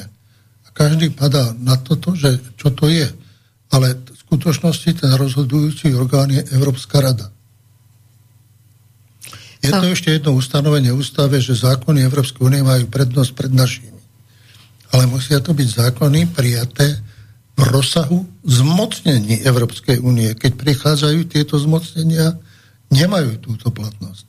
A to sa bojí v praxi čokoľvek a ktokoľvek aj povedať. Nie je to ešte ísť a realizovať. No dobre, ale my sme to podpísali, že tá nie podpísali, to nie je podpísané, to ide verbálne dohody na zasadnutí Európskej rady, lebo ano. je rozdiel Rada Európy a Európska rada. Áno, ale iní majú slabšie tieto. A Európska rada to sú premiéry alebo prezidenti štátov, ktorí sa schádzajú približne raz za pol roka čo majú obmedzený program, k tým veciam všetkým, ktoré idú pod ich hlavičkou, sa ani nedostanú, ani nevedia, ani neschvalujú.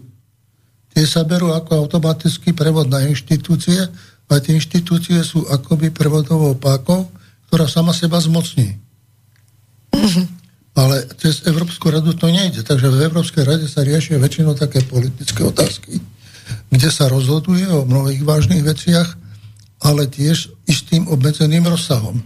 Takže tým sa dáva väčší priestor aj pre Európsky parlament, kde vyskakujú tí poslanci, ako by tvorili politiku a svet, ale teraz zoberte, že 705 15 sú zo Slovenska a to ešte tí 15 sa delia podľa politických strán, čiže nezastupujú Slovensko. Nikto.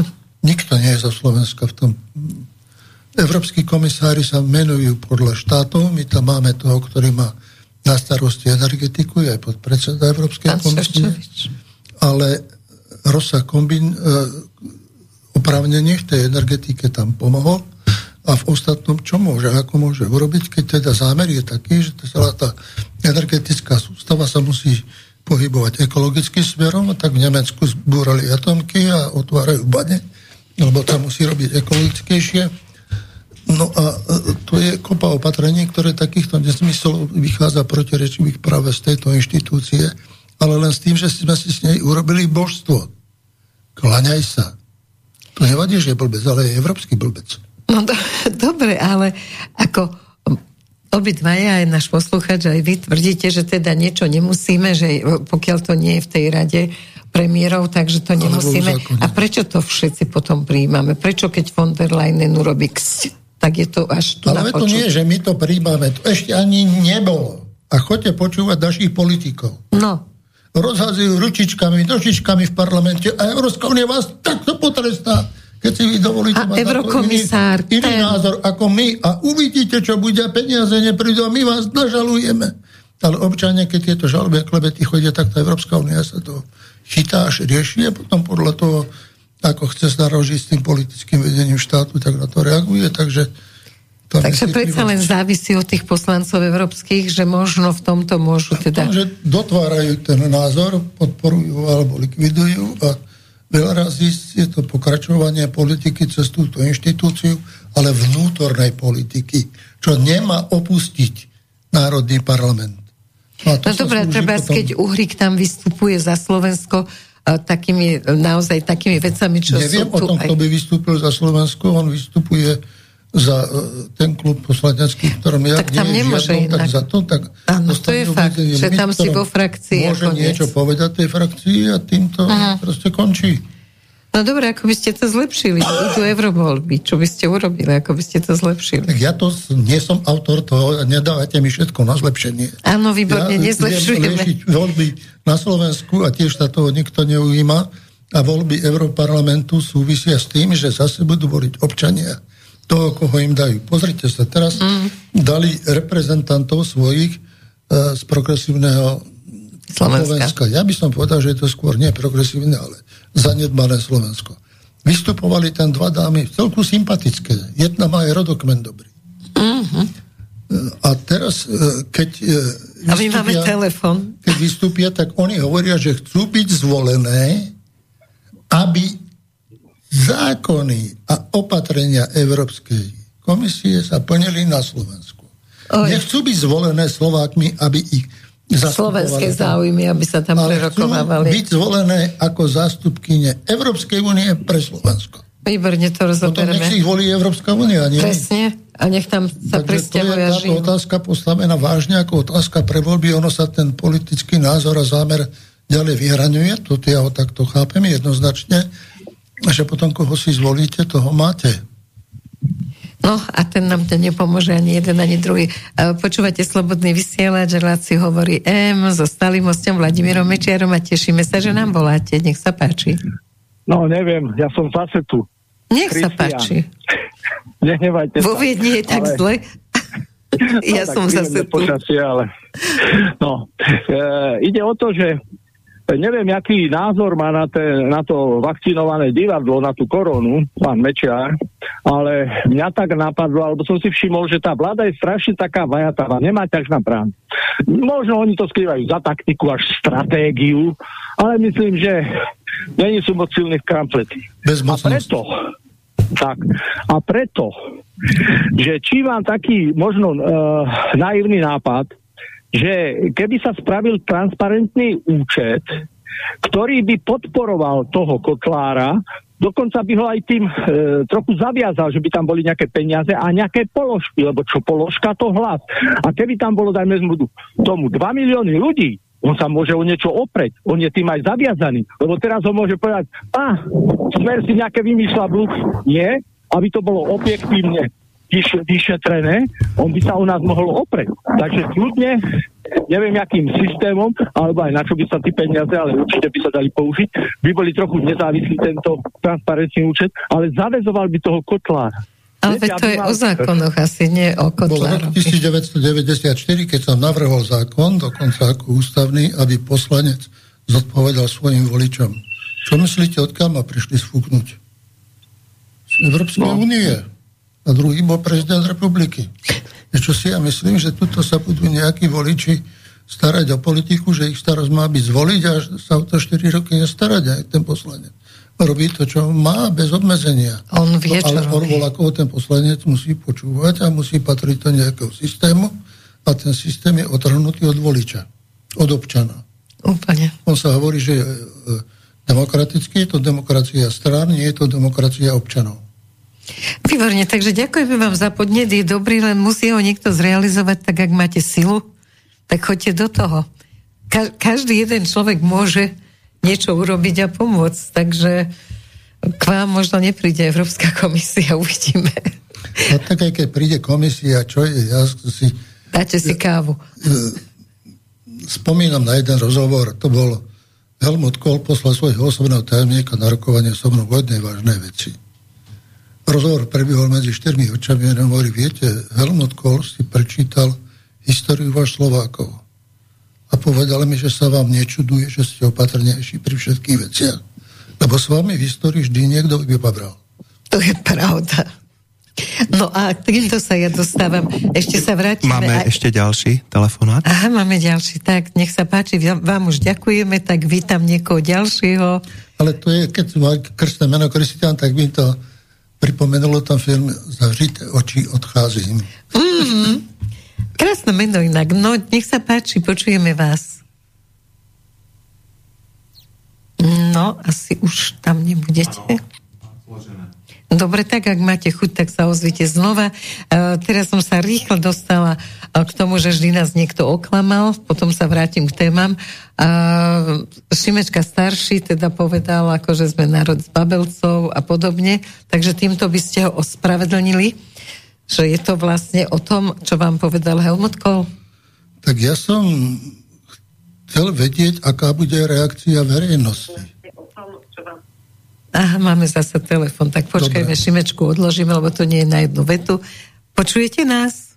Áno, počujem Výborne, vás. nech sa páči. Som to už znovu ja druhýkrát dneska, ale viete, zaujal ma ten pán, čo telefonoval ano. pred chvíľkou, lebo dneska som počúvala, tuším, to bola infovojna a bol, odznela tam taká informácia, že vo Francúzsku schválili nový zákon, ak bude niekto spochybňovať vakcínu mRNA, tak môže dostať, neviem, nezapamätala som. Áno, a to nie iba vo Francúzsku, hej. Alebo vyše 40 tisíc pokutu eur, takže... Ďakujeme to za to, aby sa o tom aj naši poslucháči dozvedeli, je to no. tak?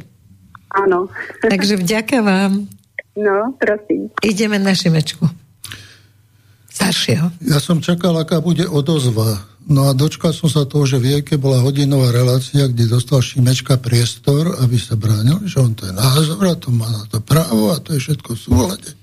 A že jediné nebezpečenstvo je, že teraz sú títo ľudia pri moci a inak to je naprosto v poriadku. Tak on povedal, že Slováci sú zbabelý národ. Tak samozrejme, každý, ja sa cítim Slovák, nie, že cítim, ja to mám proste od narodenia v sebe, mňa urazil. Aj mňa. Pretože urazil obrovské množstvo obetí, obrovskú časť histórie tohoto národa. Ktorý sa ukázal ako hrdý. ukázal ako šéf-redaktor Smečka, aj, alebo redaktor, že on cítenie slovenské nemá. Proti tomu nič nemá, ale že ukazuje, že je hlúpy a nepozná dejiny Slovákov. Tak to nemusí demonstrovať. Potom, čo bolo pre mňa zarazujúce, že sa opýtali jeho syna, či súhlasí s názorom otca. Ja som si nemyslel, že by tu mal niekto otca onútiť za názor. Už stačilo povedať maličku vetu. Mám na to iný, iný názor. názor. A nič viacej. Nič viacej, nič proti otcovi. Len ukaz, že je iný. On to neurobil. To znamená, je taký istý. No. A teraz pokiaľ ide o to, že sme národ zbavili, tak samozrejme som si to trošku preberal v hlave, že vlastne z čoho vôbec môže taká myšlienka e, vzniknúť. Či je možné, aby toto normálne uvažujúcej ľudskej hlave bolo. Prečo naša história k tomuto územu je zdokumentovaná, zapísaná všade od 6. storočia, niektorí to posúvajú na štvrté. A dokonca som sa stretol už aj s názormi, ktoré hovoria, že tuty bolo skôr. Že napríklad v Púchovskej doline sa vyrábali zbranie už pre rímske vojakov a že tie kmene tu boli, oni by sa mali iné názvy, ale tu boli, že oni sú autentické z tohoto územia a že prežili. Ale aj keby som zobral len to 6. storočie, tak je to 1400 rokov, ktoré Slováci tu prežili a žijú ďalej. Koľko národov medzi tým zaniklo, koľko štátov zaniklo, koľko jazykov sa medzi tým zmenilo a nie sú a koľko kultúr zaniklo. Slováci to majú a žijú. To slabý národ nemôže. Samozrejme. Druhé, keď ideme do tej histórie a ideme ďalej, tak samozrejme, že tu boli aj kultúrne centra, aj všetko možné, ktoré potom na istú dobu zanikli po vojne pri Vogastibsburgu, kde sa spojili Česi, Frankovia a Maďari proti Slovenom a porazili Slovenov, teda nás, a tým nás dostali do toho, že sme boli za tisíc rokov závislí od niekoho iného. To sa stalo, a nezabudajte, hovorilo sa vtedy o troch svetoplukových prútoch. O troch svetových plukov. Dneska je to rovnaké. Sú tri strany v koalícii. Držte každý spolu. prúd je inakší. Držte spolu. Takže toto je Svetopluk otázka, nám to ukázal. ide ďalej. A keď sa vrátime len do toho, že to boli Turci, prežili sme ich, aj keď tu boli väčšinou tie výpravy, ktoré chodili riešiť zásobovania, že to bolo niekoľko tisíc a ten boj bol, ten systém bol vybudovaný. Bránili sa, mesta sa bránili. Boli tu Tatári, ktorí išli súriví vrahovia a boli zastavení. Potom sa museli aj vrátiť, čiže tu boli dobyvateľi a všetky vojny prešli stredom Európy. Či to bolo zo severu na juh, či z východu na západ. A naopak. Keď ideme do novšej histórie, tak napríklad bol rok 1848, tak vtedy sa postavila e, na plac slovenská otázka, a vtedy Slováci boli ochotní svoje nároky u cisára podporiť aj vojenskými akciami. To bol štúr Urbana Hoďa, ktorí organizovali odborné vojenské e, jednotky z radov dobrovoľníkov, to boli tovariši, učni e, slovenskí, ktorých pozbierali po slovenských stoliciach. A určite nezbabeli? Hneď poviem, a išli do boja proti e, maďarským vojskám. Prvá výprava skončila tak miernym výpraskom Slovákov, ale v druhej a tretej už porážali tieto maďarské vojska a vytlačali ich z nášho územia. A to bolo. Potom to skončilo s tým, že cisár, ktorý im slúbil pomoc, tak na ich likvidáciu poslal generála Heistera a Slováci sa tešili, idú na cisárske vojska na pomoc a oni spustili na nich palbu. Takže tým, ako si táto revolta bola ukončená. Potom, keď ideme ďalej, prichádzame historicky do obdobia Prvej svetovej vojny, kde Slováci bojovali pod farbami Rakúsko-Uhorska. Bojovali na ruskom fronte, na talianskom fronte.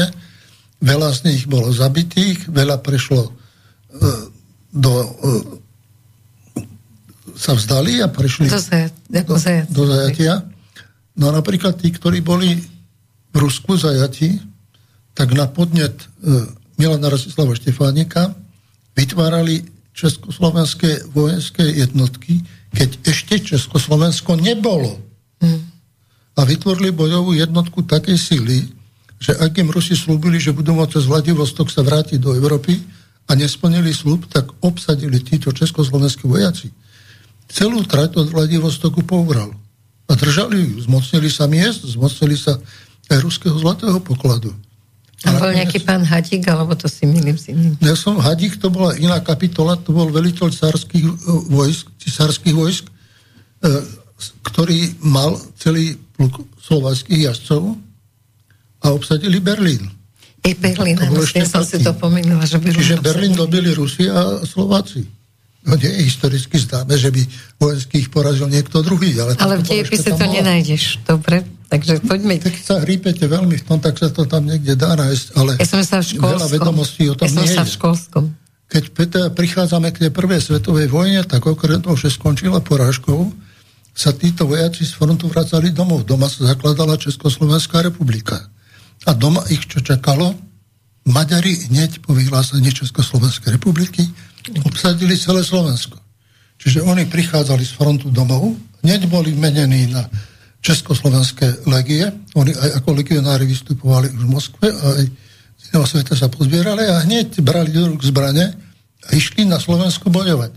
Maďarov vyhnali z územia Slovenska na terajšie hranice. Samozrejme, keď tento boj skončil, si mysleli, že bude pokoj. Prišla Maďarská republika rád a znovu Maďari obsadili čas Slovenska od Petržalky po Prešov. A zase do boja. A zase do boja a zase vyhnať a vytlačiť z územia Slovenska. To tí Slováci a Česi bojovali a dokázali to. To samozrejme si garantovali takto územie. Prišla kríza okolo Československej republiky, Slováci nastúpili do mobilizácie všetci išli brániť Československú republiku. Zradili nás Francúzi a Angličania. Dokonca uh, Göring pri uh, súde, ktorý bol, hovorí, že Angličania nám tak ponúkali Československo. Za takých podmienok, sa to nedalo neprijať. Áno. To sú naši dnešní spojenci, vtedy to bolo takto, no takže tie dejiny sa tiež menia. Tak rozhodne pánovi Šimečkovi odkazujeme, ale, že nie sme zbabelci. Ale Slováci bojovali a boli pripravení na boj. Vznikol slovenský štát, začala sa formovať armáda a hneď boli dve vojny. Totiž keď e, obsadzovali priestor Bemen Beren, nemecké vojska, tak s nimi spolu útočili polské vojska. A polské vojska zabrali sever Moravy, a zabrali aj niekoľko slovenských dedín. Samozrejme, Polsko bolo potom porazené, slovenská armáda si zabrala naspäť tieto svoje dediny. Ale ďalej nešla. A hneď vykuchla vojna na východe, hovorí sa o tom aj malá vojna, o hranice, ktoré tam boli stanovené viedenskou zmluvou. Tento boj bol veľmi tvrdý, nakoniec Maďarsko používalo aj letectvo, zabili mnoho ľudí Spišské Nové Vsi, tam bombardovali aj Spišskú Novú Ves a iné, ale Slováci tú bitku vyhrali, skončilo to dohodou. A bojovali v tej bitke.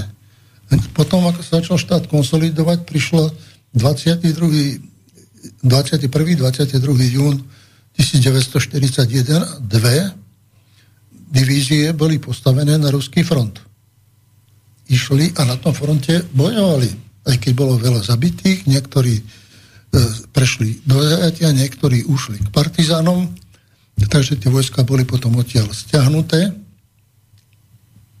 Ale tí, ktorí prešli na druhú stranu, tak niektorí boli v Británii a tvorili tam československé letecké útvary, ktoré bojovali po boku Britov, keď ešte predtým bolo rozhodnuté, že treba urobiť niečo s Heidrichom. Veď to bol Slovák Gabčík, ktorý ho zabil. Zavraždil. A tej skupine boli dvaja, ktorí na to platili. Oni vedeli, že sa živí nevrátia.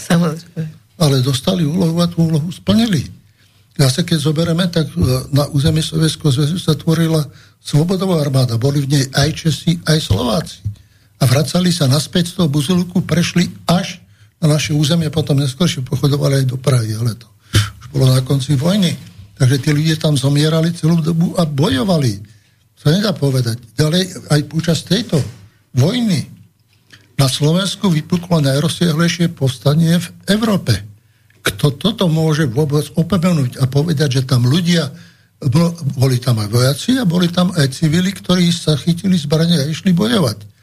Môže povedať, že toto povstanie bolo potlačené, ale musíme povedať, že Slováci proti presíle držali front dlhšie, ako milióny francúzských a anglických vojakov držali nemecký front.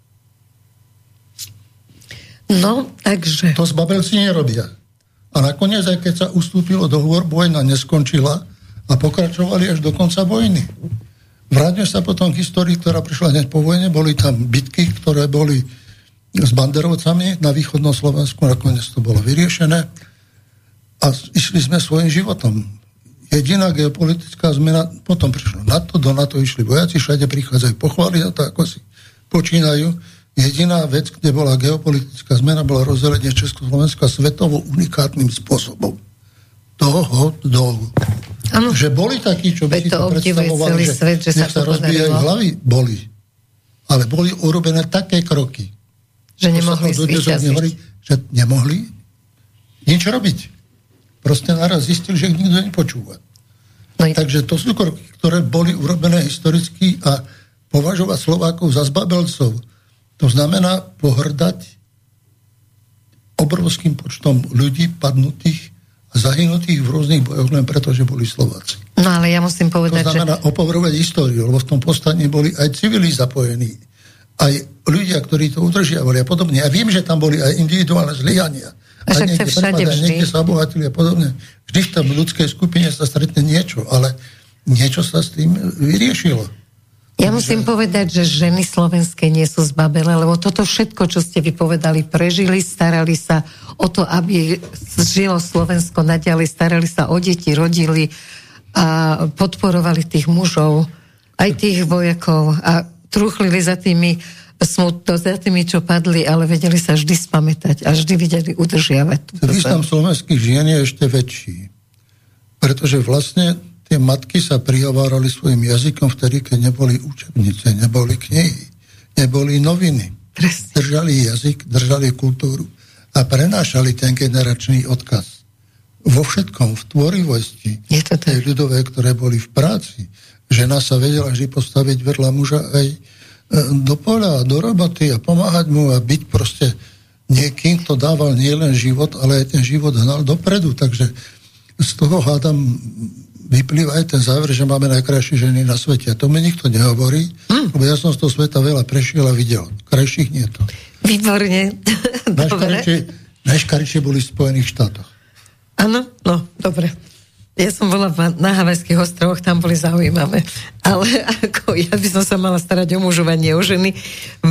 Zostali sme, máme dve ešte pred, nedopovedané. Európska únia, či je obnoviteľná normálne uh, a tí naši prezidentskí kandidáti, lebo sme treba ešte nerozobrali Danka, Harabina, nemáme tak veľa času na to, aby sme povedali svoje názory. Halo? Áno, nech sa páči. Ja vás zdravím k tejto um, veľmi peknej uh, tomu príspevku pána Mečiara. V podstate by som chcel ešte pripomenúť, že veľa našich občanov aj z mojej rodiny, aj ja z oblasti e, pod Tatrami, e, obec Megusovce, veľa občanov skrývalo židovských spolupčanov v čase vojny. Riskovali v podstate svoje rodiny. S, mm. By som povedal, že táto hrdinstvo bolo ešte väčšie ako vojaka na fronte, pretože títo ľudia ohrozovali nielen seba, svoje rodiny, ale svojich blízkych a celé obce. A na, za, za týchto podmienok boli schopní skrývať Židov a v podstate v čase vojny e, zabraňovali ich e, odsunom.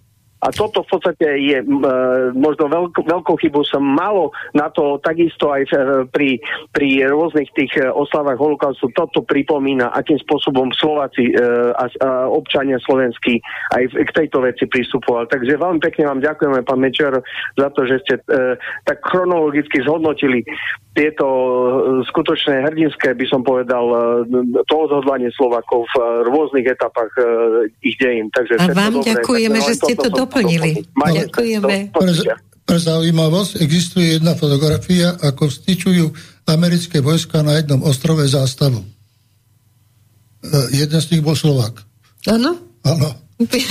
Takže Výborne. to sú Dobre. proste po celom svete roztrúsení, ale vždy, kde boli, tak sa púšťali do ťažkých robot. Baníci, E, v to boli Slováci, ktorých tam navímal na ťažké práce, lebo vedeli, že sú to pracovití ľudia, ktorí vedia dreť, vedia robiť. Len sa vráťme do Neboja sa osudu, takže uh, ja som... Minúte utekajú strašne veľa mailov. Ja tak som poďme... hrdý na to, že som Slovák. Hrdý na to. A ja? Chápem u každého človeka hrdosť na to, že môže byť. Preto kto tento národ spochybňuje. Siaha do mojho najhlbšieho vnútra. Uráža ma. Uráža všetkých mojich predkov, celý môj rod a všetci, ktorí žili, to je pokrvné spoločenstvo, je spoločenstvo života, kultúry, zeme, práce. Takže to je niečo, čo nemožno pripustiť, aj keď bolo tam oznámenie prokuratúre, ale ja by som čakal od slovenských intelektuálov. A čo sa bojíte toho Šimečku?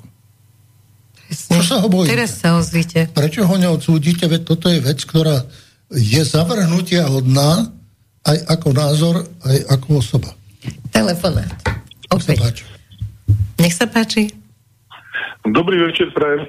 Uh, viete čo, chcel by som vás poprosiť, že či by ste sa nezamysleli nad tým, že by ste nehali tých uh, divákov, teda tých volajúcich nejakú konkrétnu, napríklad poslednú polhodinku alebo 40 minút, lebo strašne sa, sa veľa ľudí uh, aj chce dopočuť toho pána Mečiara, ja teda veľmi rád ho počúvam, už, už po 74. ročník a celé roky, ale e, strašne sa rozbíja aj tá vaša kontakcia. Ja viem, toho, len, len relácia je kontaktná, má takéto pravidlá, aj mňa to ruší, Pani ale... aj vás takisto na všetkých platformách, kde existujete, dennodenne to sledujem. Ale fakt v dobrom vám to hovorím, že či by ste aj tak, aj keď je kontakt naša, povedzte posledných 40 minút, lebo uh, aj pán Mečiar niečo hovorí, niekto tam zatelefonuje a úplne do inej témy skočí. Porozmýšľ... Fakt vám to v dobrom hovorím a počúvam Porozmýšľame chcem pozdraviť, chcem pozdraviť ešte pána Mečiara. Ďakujem pekne. Veľmi pekne vám ďakujeme za to, že ste spravili e, z tejto našej krajiny. Veľmi veľa ľudí to takto cíti a chcem, aby ste to vedeli.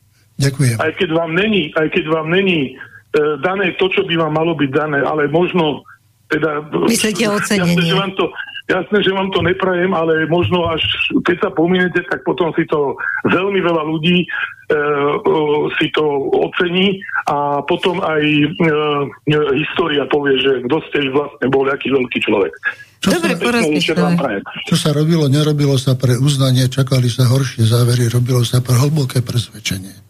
Super. Konáme správne, vaše to rozhodnutie rozhoduje o veciach budúcich na mnoho generácií.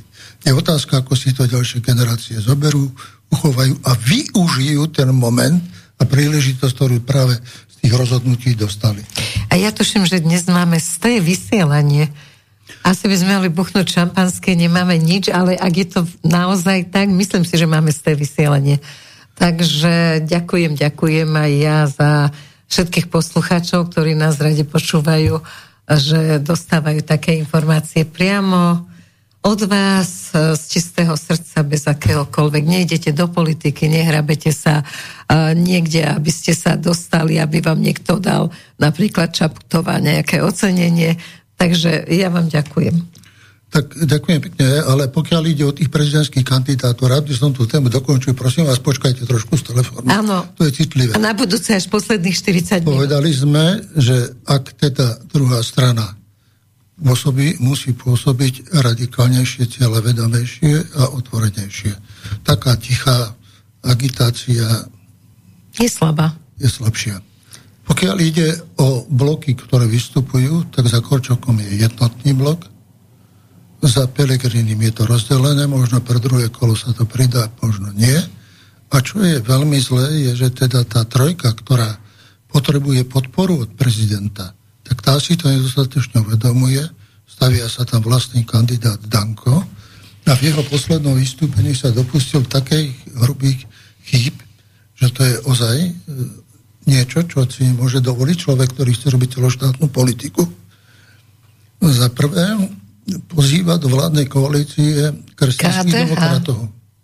Ale veď on má 10 poslancov, z toho väčšina sú nestraníci, teraz až vstupujú do strany a riešia si veci, čo robil 3 roky, keď nepripravil reprezentáciu takú, aby vyhrala voľby. Tu chybu musí hľadať u seba a nie v tom, že v mene dvoch strán, čo nemá to zmocnenie, ide rozširovať koalíciu. Ďalej ten omel je v tom, že si myslí, že ak príde KDH, príde ho podporiť jeho a nie, že čo nikdy kresťanskí demokrati nerobili, že by niekoho podporovali, oni prídu s vlastnými predstavami, vlastnými záujmami, vlastnými ľuďmi. Čiže potom tých SNS-károv pekne vytlačia. Takže je to aj po tejto stránke naivita a hlúposť. A tretie, najväčšia blbosť toho vystúpenia bolo to, že ich pozýval na boj proti smeru a hlasu. To som si nevšimla, takže povedzte, čo bolo. Takže ako si môže dovoliť v nedelnej relácii to bolo? Je Jano v politike. Povedať, aby mu prišli pomôcť bojovať so smerom a s hlasom. On vstúpil do koalície s tým, že chce bojovať s koaličnými partnermi, no alebo nie. chce pomáhať pri rozvoji štátu hľadaním východísk diskretnou spoluprácou, kompromismi a diskretnými rozhodnutiami a upevňovať ich pozíciu. Nakoniec si dvaja partnery svoj postoj k nemu preukázali. Aj Smer, aj Hlas boli vylúčení z klubu sociálnych demokratov, pretože sú v koalícii s SNS. Tu Čo stojí, tiež ale nie je správne. Tu, samozrejme, má to len politické pozadie, ale oni toto nesú a povedali, že v poriadku. Druhá vec je, že Danko hovorí, že nechcel otvorenú podporu od nich Pelegrini. No nemôže ak má byť medzinárodne už tak je, neuznaná celá strana, ak má byť neuznaný, aj on nemôže povedať, že požiadal odporu, ale o tú podporu tých voličov. A tak toto mohli povedať, aby a tomu ľudia rozumeli. To sa dalo diskretne urobiť všetko a nemusí sa to robiť tak, že pôjdeme na seba útočiť a just sa postavím proti, aj keď viem, že nemám šancu. Keby naopak to bol obrátil a povedal, vy ma zase podporíte pri voľbách do Európskeho parlamentu, tak je to ako kompromis, ktorý je Áno, dohoda politická. a ide. Ale potom medzi ľuďmi po takýchto vystúpeniach hovoria, čo sa robí, končí už tá koalícia. Alebo to ešte musí rozumieť, že tu je väčšina ľudí, ktorí nemá každodenný styk s politikou. Presne, čiže oni sa len pýtajú, už je to na rozpade? Už to bude? Už to Presne. končí?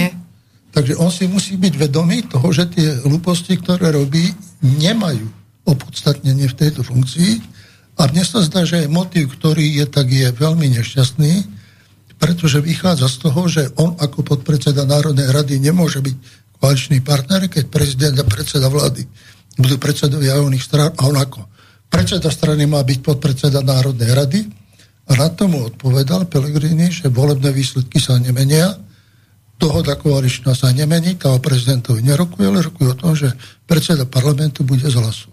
Takže je Takže, a už je problém na stole. Neuspokojená osobná ambícia.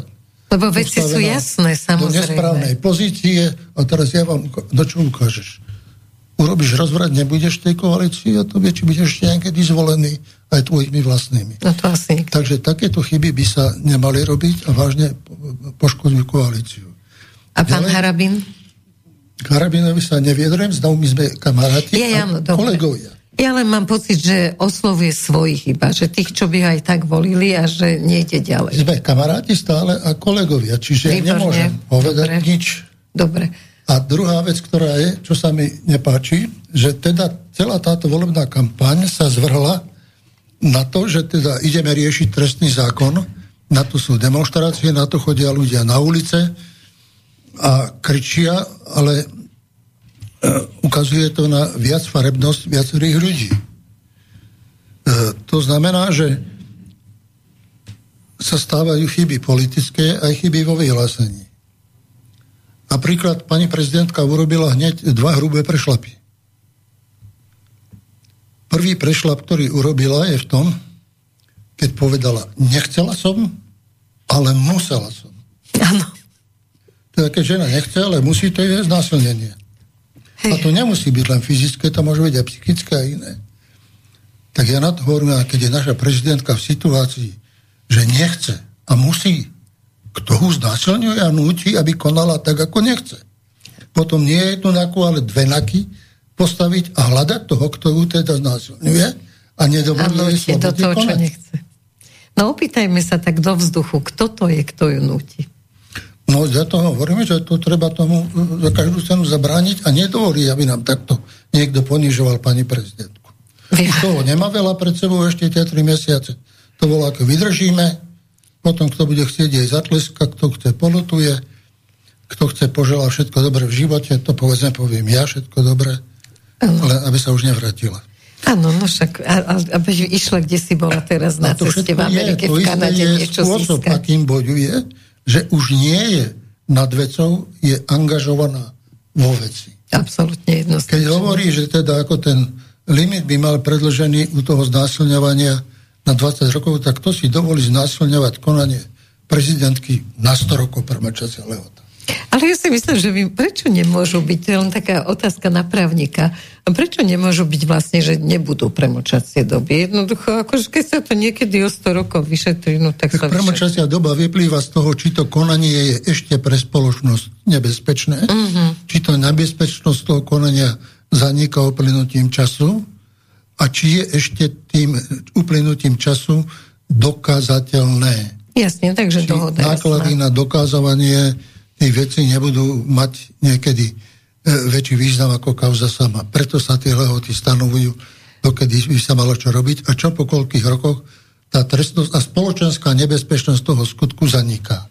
A my vlastne vieme, že to plakanie vlastne tých dám z opozície, že teda úbohe znásilnené ženy, keď to nebude 20 rokov premlčacia doba, tak to ich strašne poškodí a, tak je to čisto politická tak záležitosť. 20 rokov je bránené tak, že napríklad keď jeden deň pred uplynutím lehoty 20 rokov vás od, obvinia, tak lehota prestáva plynúť.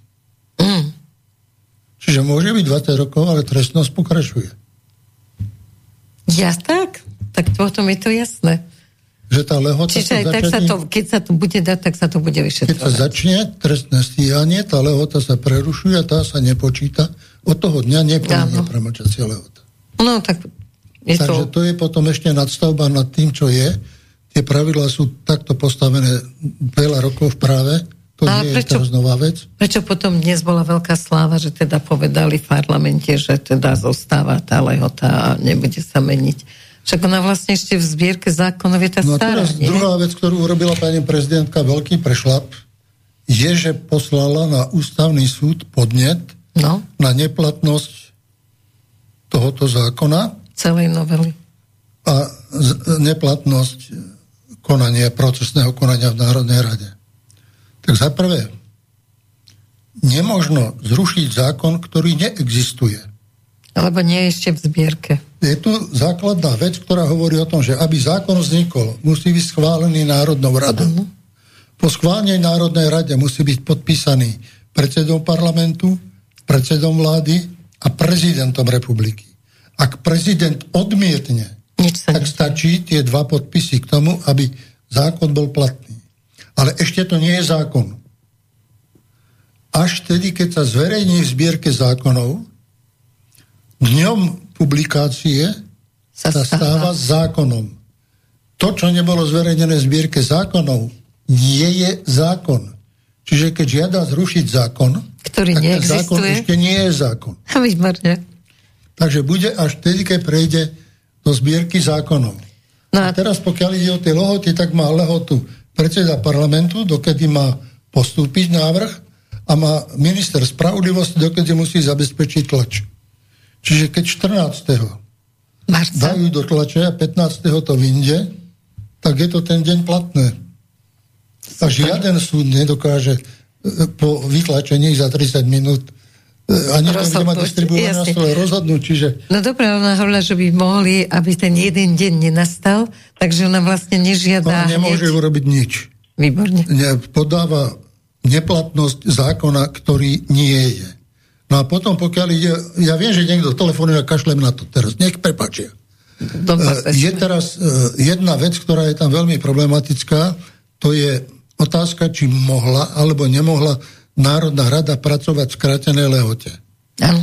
Doteraz ústavný súd nepovedal nikdy, že nemôže, povedal vždy, že vnútorné pravidlá rokovania Národnej rady sú jej vecou, nie sú vecou ústavného zákona. Áno, toto už bolo takéto... Áno. To je to jasné. Takže tak to potom... povie aj teraz, tak tu nie je dôvod na spochybnenie toho konania. Ďalej je tu ďalšia vec, ktorá s týmto súvisí. To je platnosť zákona, to je táto otázka, že či vôbec to odvolanie tam je, to je či procesná lehota plynie alebo nie.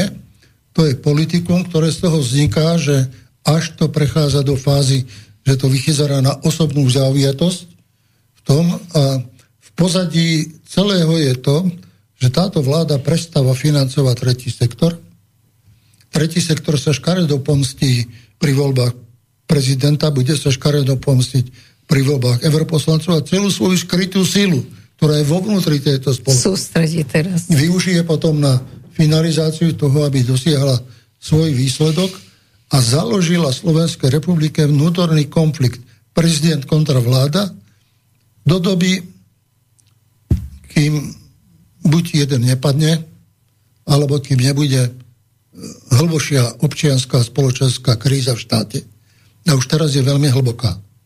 Preto aj niektoré kroky, ktoré robí vláda, treba zvážiť niekde inak a vláda urobila tú istú chybu. S tým, že novelizuje zákon, ktorý nie je zákonom. Aha, mali povedať, že nemáme čo. To sa nedá. Hrať sa na to, že ak to hádam nám to na ústavnom súde prejde, ak ešte toto urobíme, tak to nie je fér a nie je to právne premyslené. Neviem, kto im radí týmto ľuďom, ale je to ich vec, vždycky za rozhodnutie zodpovedá ten, čo ho urobí a nie ten, čo mu poradí. Je to tak. Takže preto v tomto smere treba urobiť nápravu a robiť to celé inak. A môže rozhodnúť teda ústavný súd o tom, že nebude zatiaľ platiť a potom bude rozhodovať o tom ďalšom. A nemôže to na ústavnom súde takto byť. Tam tie ďalšia chyba, ktorá je, že okrem Bruselu ešte používajú všetci ako vyhrážku ústavný súd. Áno, áno. Ale ústavný súd predsa pre Boha je inštitúcia, ktorá je nezávislá na politických stranách, nezávislá na vláde, nezávislá na prezidentke a nezávislá na, prazi, na, pre, na parlamente. On posudzuje súlad s ústavou. Súlad rozhodnutia s ústavou. Ak nie, dáva ku tomu svoje stanovisko. To stanovisko je také, že sa môže meniť a podobne, ktoré aj ten, ktorý ho potom ide plniť, tak môže ho a nemusí rešpektovať, ale v kultúrnej krajine to spravidla robí a ten názor si vypočuj toho ústavného súdu.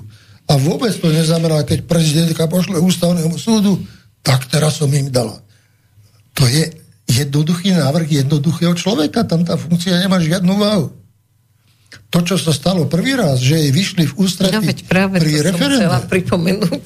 to bola obrovská chyba ústavného súdu a hádam si uvedomujú, že pani prezidentka o tri mesiace skončí a ona ešte tu sú a hádam aj chcú byť. Takže to je otázka tiež, ktorá hovorí o existencii a právnej kvalifikácii tých sudcov ústavného súdu.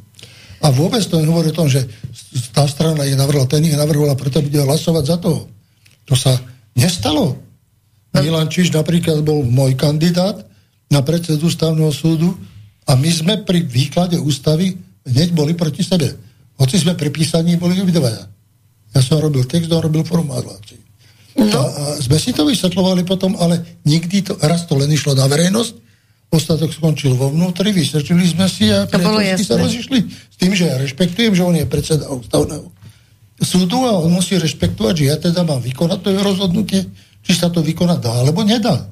A čo to má, aké dôsledky, keď to bude takto. No a teraz, keď sme pri pani prezidentke, Gašpar mladší by sa mal stať šéfom Sisky, sú okolo toho jasne, že opozícia nesúhlasí, kričí, koalícia si vybrala v poriadku, ale otázka znie, že či môže, lebo prezidentka hovorí, že á, ja sa tým nemám prečo zaoberať, ja mám dosť času a možno to ani nebude, kým ja budem prezidentka. A Fico hovorí, no bude to, lebo zmeníme zákon. Čo si o tomto myslíte? Tak je tu niekoľko vecí, ktoré od začiatku sú nesprávne. Niektorí hovoria, že čo sa raz stane ako tragédia, druhý je fraška. Uh-huh. Toto isté bolo za Michala Kováča. Ja áno. To už bolo. To si pamätám, hej. No a pretože... A vy ste sa rozhodli, že proste... akýkoľvek návrh Lexu prijat... nebude, jasne.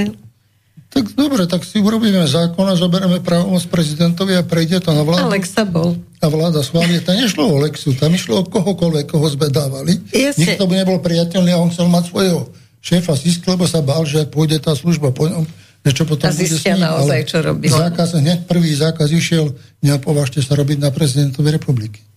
Takže to tam bolo. No a teraz, keď ste spomenali aj to stanovisko pani prezidentky, tak zase sa mýli.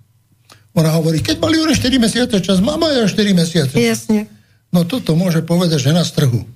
To nemôže povedať žena, ktorá tvrdí, že má právnické vzdelanie a stojí v čele štátu. Ústava jej hovorí, ak dostane návrh, má rozhodnúť bez zbytočného odkladu. Mm-hmm. Zbytočný odklad znamená toľko vecí, koľko potrebujem na posúdenie, toľko času mám. Nie je to povedané 3 dní, týždeň, mesiac, ale je povedané toľko času. A musíš preukázať, že ten čas efektívne využívaš a vo veci konáš. Ak nie, zneužívaš právomoc verejného činiteľa. Pani mm-hmm. prezidentka, idete za chvíľu do civilu. Ten váš život bude vyzerať inak. Ani priateľ nedostane peniaze na tretí sektor. No teraz je veľmi urazený, lebo nejaké peniaze nedošli, ktoré mali prísť, takže, takže s tým e, tretím treba, sektorom si ešte pohovoríme v budúcej relácii. Treba sa s týmto nejakým spôsobom vyrovnať a prezidentka musí konať. To je jedno, či schváli, či zamietne. Ale vláda na základe jej rozhodnutia môže urobiť to, čo som urobil ja, čo mi prešlo aj cez ústavný súd. Nechceš rozhodnúť, nevadí. Rozhodneme my. Rozhodneme my, pretože záujem štátu na riadnom chode inštitúcií je rozhodujúci a nie je tu aj postoj k tomu, že hráš nejaké šachy alebo príkaz nejaké inú hru, že človeče no, nezlob sa. No, Takže prezidentka má povinnosť nie, keď vy, tak aj ja, to sa dá na jarmoku. Ale nie v právnom štáte. Uh, ja by som chcela dať, hoci teda dnes volalo veľmi veľa ľudí, ale dáme ešte slovo, nie, nemáme telefon, ale dáme slovo ešte mailom, čo sa vás pýtajú, máte nejakú tému, ktorú by ste chceli rozobrať, lebo ja, ja mám veľa, ale chcem dať aj ľuďom priestor. A tých je, tým je strašne veľa, veď ten priestor ľuďom dávame, ja som za to, aby to bolo takto. A Takže dáme zase priestor. Je dobré, že ten záujem o tú reláciu je, mňa to teší. A zrejme to aj zaberá, lebo kým som doteraz stretával ľudí, buď ústretových, ale ostatných, ktoré stretávam aj takých, čo sú proti. Takže už počúvajú aj nepriateľ, nepriateľ počúva, veľký brat za dverami. To bývalo Peter. na vysielačkách na vojne, nepriateľ ťa počúva. Ale teraz hovoríme, že nech počuje, lebo to, my nemáme priateľia. Ono to je tu, všetci tu sa oháňajú demokraciou na Slovensku. Všetci. Od roku 98 tu nie je demokracia. Demokracia je pluralita. A ak tu nebude zachovaná pluralita názorov, čo nie je, Jasne. vo všetkých médiách, vo všetkých prostriedkoch komunikácie, v činnosti všetkých činiteľov, tak to nie je demokracia. Presne. To, sa to je autokracia. A o tento systém ide, že vlastne celý liberálny smer smeruje k autokracii a nie autokracia k diktátu. Presne. A ťažkému diktátu. Tak dajme telefon. A medzi týmto zložil, ja tu mám nejaké maily. No ale mohol si to aj zodvihnúť. Uh, takže pani Vilma, pamätám si vaše... Takže ešte zavolajte, dobre? Pamätám si vaše slova z roku 1993. Ľudia, kupujte slovenské výrobky, pomôžete Slovensku. A pamätám si aj, koľko vysmechu niektoré médiá e, vysielali. Treba pozrieť do archívu, takže to bola pani Vilma. Máte pravdu, takto to bolo, dokonca aj odborári ma vysmiali, či si ja myslím, že oni sú tu na to, aby propagovali slovenské výrobky. Tá Vránko, to je práca. Propagujete prácu. Telefonát, pr- prosím, počujeme sa? Áno, dobrý, dobrý večer, počujeme dobrý sa. Večer. No, ja mám pre pána hostia jednu takúto otázku. Či nie je chybou v trestnom zákone, že tam nie je ukladacia podmienka uh, uh, ukladacia podmienka o nahlásenie trestného činu ohľade uh, znásilnenia. Dobre. Nerozoberajme to, lebo máme posledných 10, posledných 8 minút. Dobre? Pán Mečer vám to, odpovie. Že, že tá po, po, ukladacia podmienka by bola povinná tým, že keď došlo k toho ktoré teda osoby, že, že aby sa tam začalo rýchle to, to, to trestné konanie, to vyšetrovanie. A potom, keď by, príklad poviem, že akože páchateľ ujde a zostane len uh, po ňom len, príklad poviem, uh, stopy, ako spermy a tak ďalej, tak potom, keby to trestné konanie prebiehalo a potom by, by ja by som bol v tom, ja som toho názoru, že tam by sa malo potom pre, to trestné konanie prerušiť, lebo toho páchateľa nenašli. Dobre, toto tu právne plynúť, nerozoberieme v posledných minútach. A potom by mohla plynúť tá prenočiavacia lehota. Ale to je jednoduché. Trestné stíhanie beží buď proti osobe, alebo beží vo veci. Keď príde žena a ohlási trestný čin znásilnenia, že sú tam biologické stopy, že je tam porušenie textilu, tam stopy, ako napríklad hovoríte, spermieta sa dá zistiť, aká je DNA a podobne z toho, tak sa to konanie začne vo veci, lebo nemá páchateľa a hľadá sa páchateľ, keď sa nájde, tak sa zavádza konanie proti páchateľovi. Na dobu, čo sa začne konanie a keď sa ten páchateľ hľadá sa, konanie prerušuje, neodkladá sa do uplynutia tej lehoty, ktorá je potom premlčacia. Tá premlčacia lehota neplynie vtedy, keď je konanie. Ak neohlási skutok v tej lehote, tak potom sa už ďalej nekoná. Ale to si potom aj tie ženy mília. Samozrejme, že prax je rôzna. Na Slovensku je takáto, v Spojených štátoch aj babka, ktorej zuby vypadnú, si môžeš spomenúť. Či tedy, keď on bola tam, či ma ten nechcel náhodou zasilniť. Najmä keď je bohatý chcel. No a keď to oznámi, že je dostatočne bohatý, tak ten sa buď vykúpi, aby ho ďalej nesúdili, alebo ho zavrú. Tam zatvoria okamžite muža, ako príde podozrenie, kým sa nevylúči podozrenie. Čiže už okamihom prevzatie oznámenia ste podozriví. Ojej, no, dobre. Musí tam robiť to dokazovať. Poďme na otázky, Petrik. Takže je tu otázka od Vlada. Zdravím redakciu aj pána Mečiara. Chcel by som vedieť, ako by okomentoval pán Mečiar názor, že každý, kto ešte dneska podporuje EÚ, ten škodí Slovensku, škodí Európe, poškodzuje ekonomiku, škodí kultúre, škodí našej civilizácie a ničí morálku. EÚ nie je reformovateľná, lebo EÚ je kompletne v rukách globalistov, ktorí nemajú ani s jednou oblasťou spomenutou vyššie nič spoločné a ich záujmom je všetky tieto oblasti zničiť. Je zarážajúce, že títo globalisti hovoria o svojich cieľoch naprosto otvorene a pritom niekto ešte stále hovorí o reformovateľnosti. Túto EÚ treba zrušiť a založiť spoluprácu novú. Európa potrebuje novú Európsku úniu alebo zničí sama seba. Šťastie máte pravdu, šťastie nie. Za prvé tá Európa je priestor, v ktorom sa za posledných 100 rokov odohralo veľmi veľa vojen. Krvavých vojen. Tu vznikli aj svetové vojny. Stálo to mnoho obetí na životoch. A musí to byť nejaký poriadok vnútorný, ktorý zabráni týmto konfliktom a zastaví ich. Dneska sa hrnieme všetkými silami, a tu nie len my, že hrnieme, to nie ja sa hrniem, ale inštitúcie Európskej únie ako celok do štádia studenej vojny, ozbrojovania a prípravy na vojenský konflikt s Ruskom, čo všetci politici hovoria náhlas, ale nemajú protirečenie toho, kto by im povedal, tak vážený, my nepotrebujeme tretiu svetovú vojnu. My potrebujeme dohodnúť pravidlá, ktoré dneska Európa nemá žiadne pre bezpečnosť všetkých jej účastníkov. A toto nie je témou rozhovorov. Témou rozhovorov je, aký druh zbraní, kto kedy bude vyrábať, ktoré odvetvia priemyslu zbrojného, kde pôjdu, ako rýchlo dopredu, koľko miliard do toho investujeme, koľko ešte necháme Ukrajincov, aby krvácali vo vojne s Rusmi, ktorú nemajú šancu vyhrať. Ja mám rád Ukrajincov, ale je mi ľúto každého, koho zabijú. Ale vidím, že ich bude čím ďalej, tým menej. A dokonca aj tá ústretovosť, ako boli príjmaní v západnej Európe, klesá. Klesajú príspevky, klesá ochota prijímať ďalších utečencov, aj keď e, medzinárodné dokumenty hovoria, že územia, na ktorom prebieha vojna, sú povinní prijať všetkých utečencov, ale tak sa začína brániť proti tomu množstvo, ktoré ide a dokonca niektorí špekulujú, to ide najmä z Ukrajiny, z, že by e, tých, ktorí sú boja schopní a vo veku boja schopnosti z tých štátov vyhnali a poslali na Ukrajinu bojovať čo je už absolútne proti ľudským a občianským právom. Tak to už je šialené. Takže to už prechádza do istého šialenstva, ktoré takto by nemalo existovať. No a už dneska začínajú rozmýšľať niektorí, ako s tým robiť. Pozeral som včera zverejnený prieskum verejnej mienky v Čechách. 70% ľudí súhlasí s tým, že Rusi sú agresor.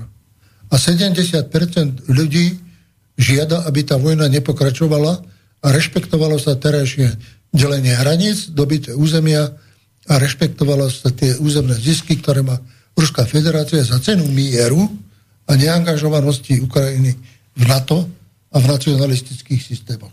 No, neprešli sme na Navalného, keď sme pri tejto téme, máme ešte 10 minút, tak ešte rýchle pani Navalná tvrdí, že bude teda chrániť to Rusko, aby bolo krásne, moderné a, a úžasné. Tá, ale hovorila to pri návšteve Bidena. Prvá vec, pokiaľ ja mám informáciu a vedomosť, Navalný nebol vo väznici za politické skutky. Bol spolupáchateľom svojho brata, ktorí v obchodných kontaktoch poškodili zahraničný subjekt. Mimo Rusky. Prebehlo to súdnym konaním, bol uzdaný za spoluviníka a ob, najprv podmienke a potom, pretože nedodržal podmienku, tak bol vzatý do väzby. To je prvá vec. Druhá, ak si pamätám, a to myslím, že si dobre pamätám, že on niekedy vystupoval v ruskej televízii ako zamestnanec kancelárie Putina. Ja som túto informáciu počul, ale sa mi nechcelo veriť, že on, on robil vlastne v Kremli. Ale Putin zamestnával aj opozičiarov.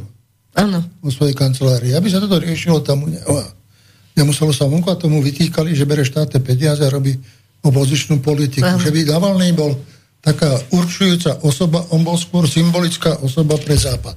On si vždy nájdu, kto je symbol a to je ako symbol pre tú demokraciu, pre tú osobu a všetko a spájajú to s ním, tak ako Tichanovská bola v Bielorusku, hoci ona bola politicky neaktívna, ale je manžela takisto pre otázky obchodné zatkli a ona potom vystúpila, teraz idem ja.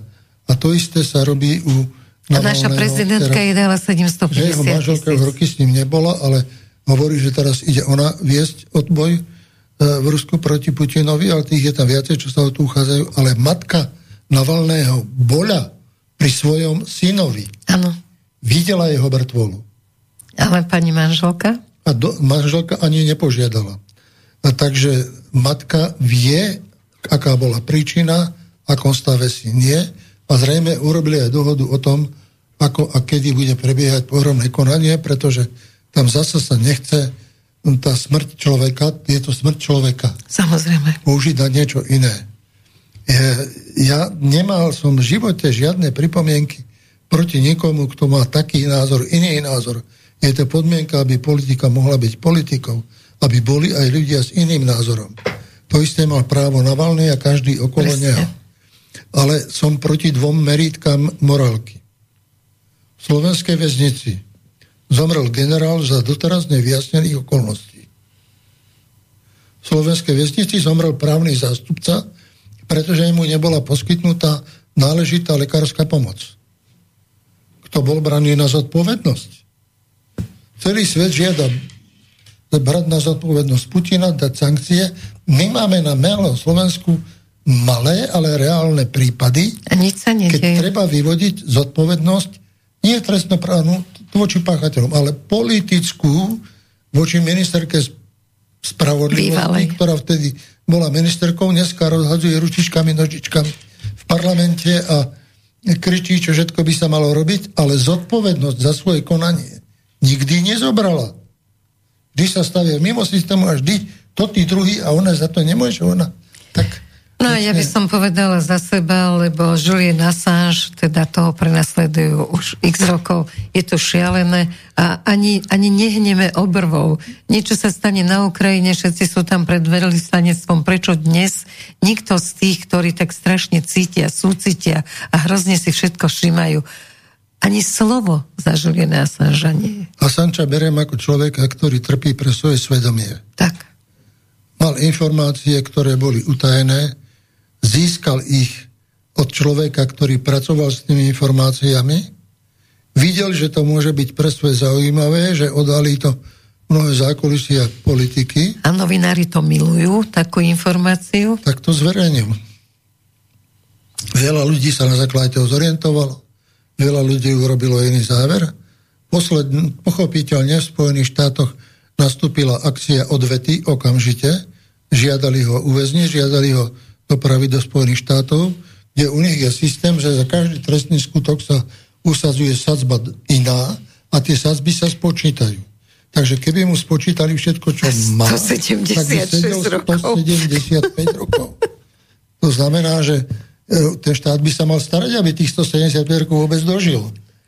Posledná správa je, že by mu dali 6 rokov a po 3 rokoch ho prepustili a je aj jedna ponuka, ktorá bola od Trumpa, len príď a môžeš odísť.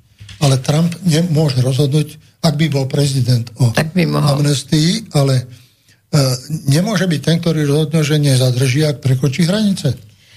Je to ale strašné, čo mu robia a to naše otázka, svedomie sa nehýbe. Otvorená a treba, aby sme aj na našom menšom smetisku podobné skutky vedeli odsúdiť, vedeli obrániť ľudí, ktorí sú otroci svedomia, ale nepovažujem za otroka svedomia toho, kto je stranický propagandista, ktorý vedome a za odmenu kriví svoj charakter a chce, aby pokrivil aj informáciu a konanie pomílených ľudí. No, uh prichádzame do konca, ale Peter bude veľmi neuspokojený. Daj ešte jednu otázku, lebo za nami ide ďalšia relácia, takže nemôžeme uh, dlho hovoriť. Rýchlo uh, otázku dobre. vyber. Uh, vyberám. Zdravíme, srdečne zdravíme pána Vladimíra Mečiara, jediného premiéra, ochrancu Rýchlo. slovenského národa. Pán Fico sa k nemu iba pomaličky približuje píše nám Jozef Potúček s rodinou, či by ste bol ochotný ísť na rozhovor do Infovojny. Potom sú tu ďalšie maily. E, pán Milán, zdravím vás do štúdia, ako je to s tými lídrami, budeme mať konečne ešte ja si napíšem po relácii tie otázky. Terajšia opozícia katastra. Ďakujem, Milan Čaca, to som nerozumel tomu. Ďalšia otázka ešte... Uh, pozdravujem pána Mečiara aj Etiku, to malo byť asi Eriku, všetkých.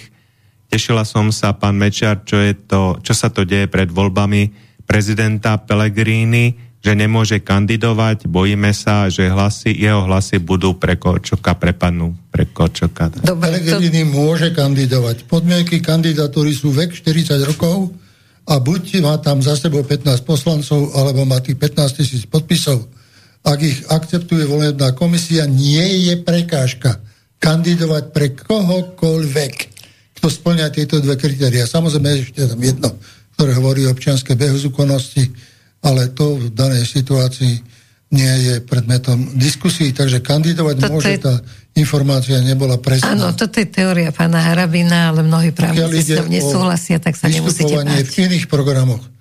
Pozrite sa, ja som bol v situácii, že do mňa byli zo všetkých stran a nemohol som reagovať nikde. A slobodný vysielač bol ten, ktorý im povedal, dáme vám priestor. A vysvetlíte konečne, ako to bolo. Začal som vysvetľovať a naraz veľa ľudí začalo veci chápať inak a zmenili názor. A ja som nechcel nič iné, iba vydať svedectvo o tom, ako niektoré veci boli, ako prebehli a ani teraz ja nemám iný záujem. Ja mám svoj vek. Svoju rodinu, svoju záhradu, svoje záujmy čítať, až moje, neustále študovať. Hovorila som s vašou slivky, manželkou a ak mi včera. zase nezarodia, ani slivovica nebude. No veď to. Takže to sú proste starosti, ale e, iné nie je. Preto ja som zachovával princíp lojalnosti k tomuto rádiu a nechodím nikde inde, aj keď ponuky boli. Pracujem ešte pre jeden týždenník, občas, keď ma o to požiadajú, ale to je takisto z toho dôvodu, že oni ma poznali aj vtedy, keď ma iný nepoznal. Ale toto zostáva, takéto pravidlo a tomuto zostávam verný, tak sa nenevajte, že a nechcem ani tých uraziť, čo to robia, to vysielanie. Že nie, ale musíme mať aj nejaké pravidla v sebe, že rešpektujeme a keď je konjunktúra, že nebudeme lietať od jednej strany k druhej. Ďakujem za vernosť. Verných mužov mám rada. Ale chcela by som povedať, že toto vysielanie robíme už druhý raz aj pre Slovenskú televíziu. Takže Presvedčila som vás, ale verní ste slobodnému vysielaču, lebo je to neustále relácia slobodného vysielača. Takže ešte raz ďakujem za naše stretnutie. Dúfam, že nevyhrá Korčok a bude ich ešte veľa, lebo vy to myslíte vážne, že keď Korčok vyhrá, už sa nestretneme, lebo... No keď si ľudia nedajú povedať, tak čo budete stále prehovárať, vysvetľovať? Lebo na čo je nám farár, ktorého veriaci nepočúvajú? A ktorého nikto nerešpektuje. Takže to je Takže aj takýto všet... postoj, ale druhé, všetky, ktorí nám venovali pozornosť za týchto vysielaní, chcem pekne poďakovať. Nemusíte súhlasiť, ani sa nežiada súhlas. Žiada sa len to, vypočujme si aj iný názor. A urobíme si potom záver taký, aký bude. A o nič iné nejde a nič sa tým nesleduje. Ja už ako si ambície nemám. Ani politické, ani, Nie, ani robiť, kúpiť rádio. Voľby toho ročné voľby prezidenta je preč ani som sa o to neuchádzal, ani som na to nemyslel. Ale koľky volali, aby ste mali, no možno, možno do budúcnosti uvidíme. Ako ďakujem veľmi pekne za pozornosť, sme veľmi radi, že uh, máme toľko poslucháčov a veľmi nás to teší a budeme sa nepripravovať, lebo my sa nepripravujeme, tak som chcela povedať, že budeme sa pripravovať, ale nebudeme. Peter, ďakujem samozrejme aj tebe. A dobrú noc a krásny víkend a krásny život. Ďakujem pekne. Do počutia, pekný víkend. Táto relácia vznikla za podpory dobrovoľných príspevkov našich poslucháčov. I ty sa k ním môžeš pridať. Viac informácií nájdeš na www.slobodnyvysielac.sk Ďakujeme.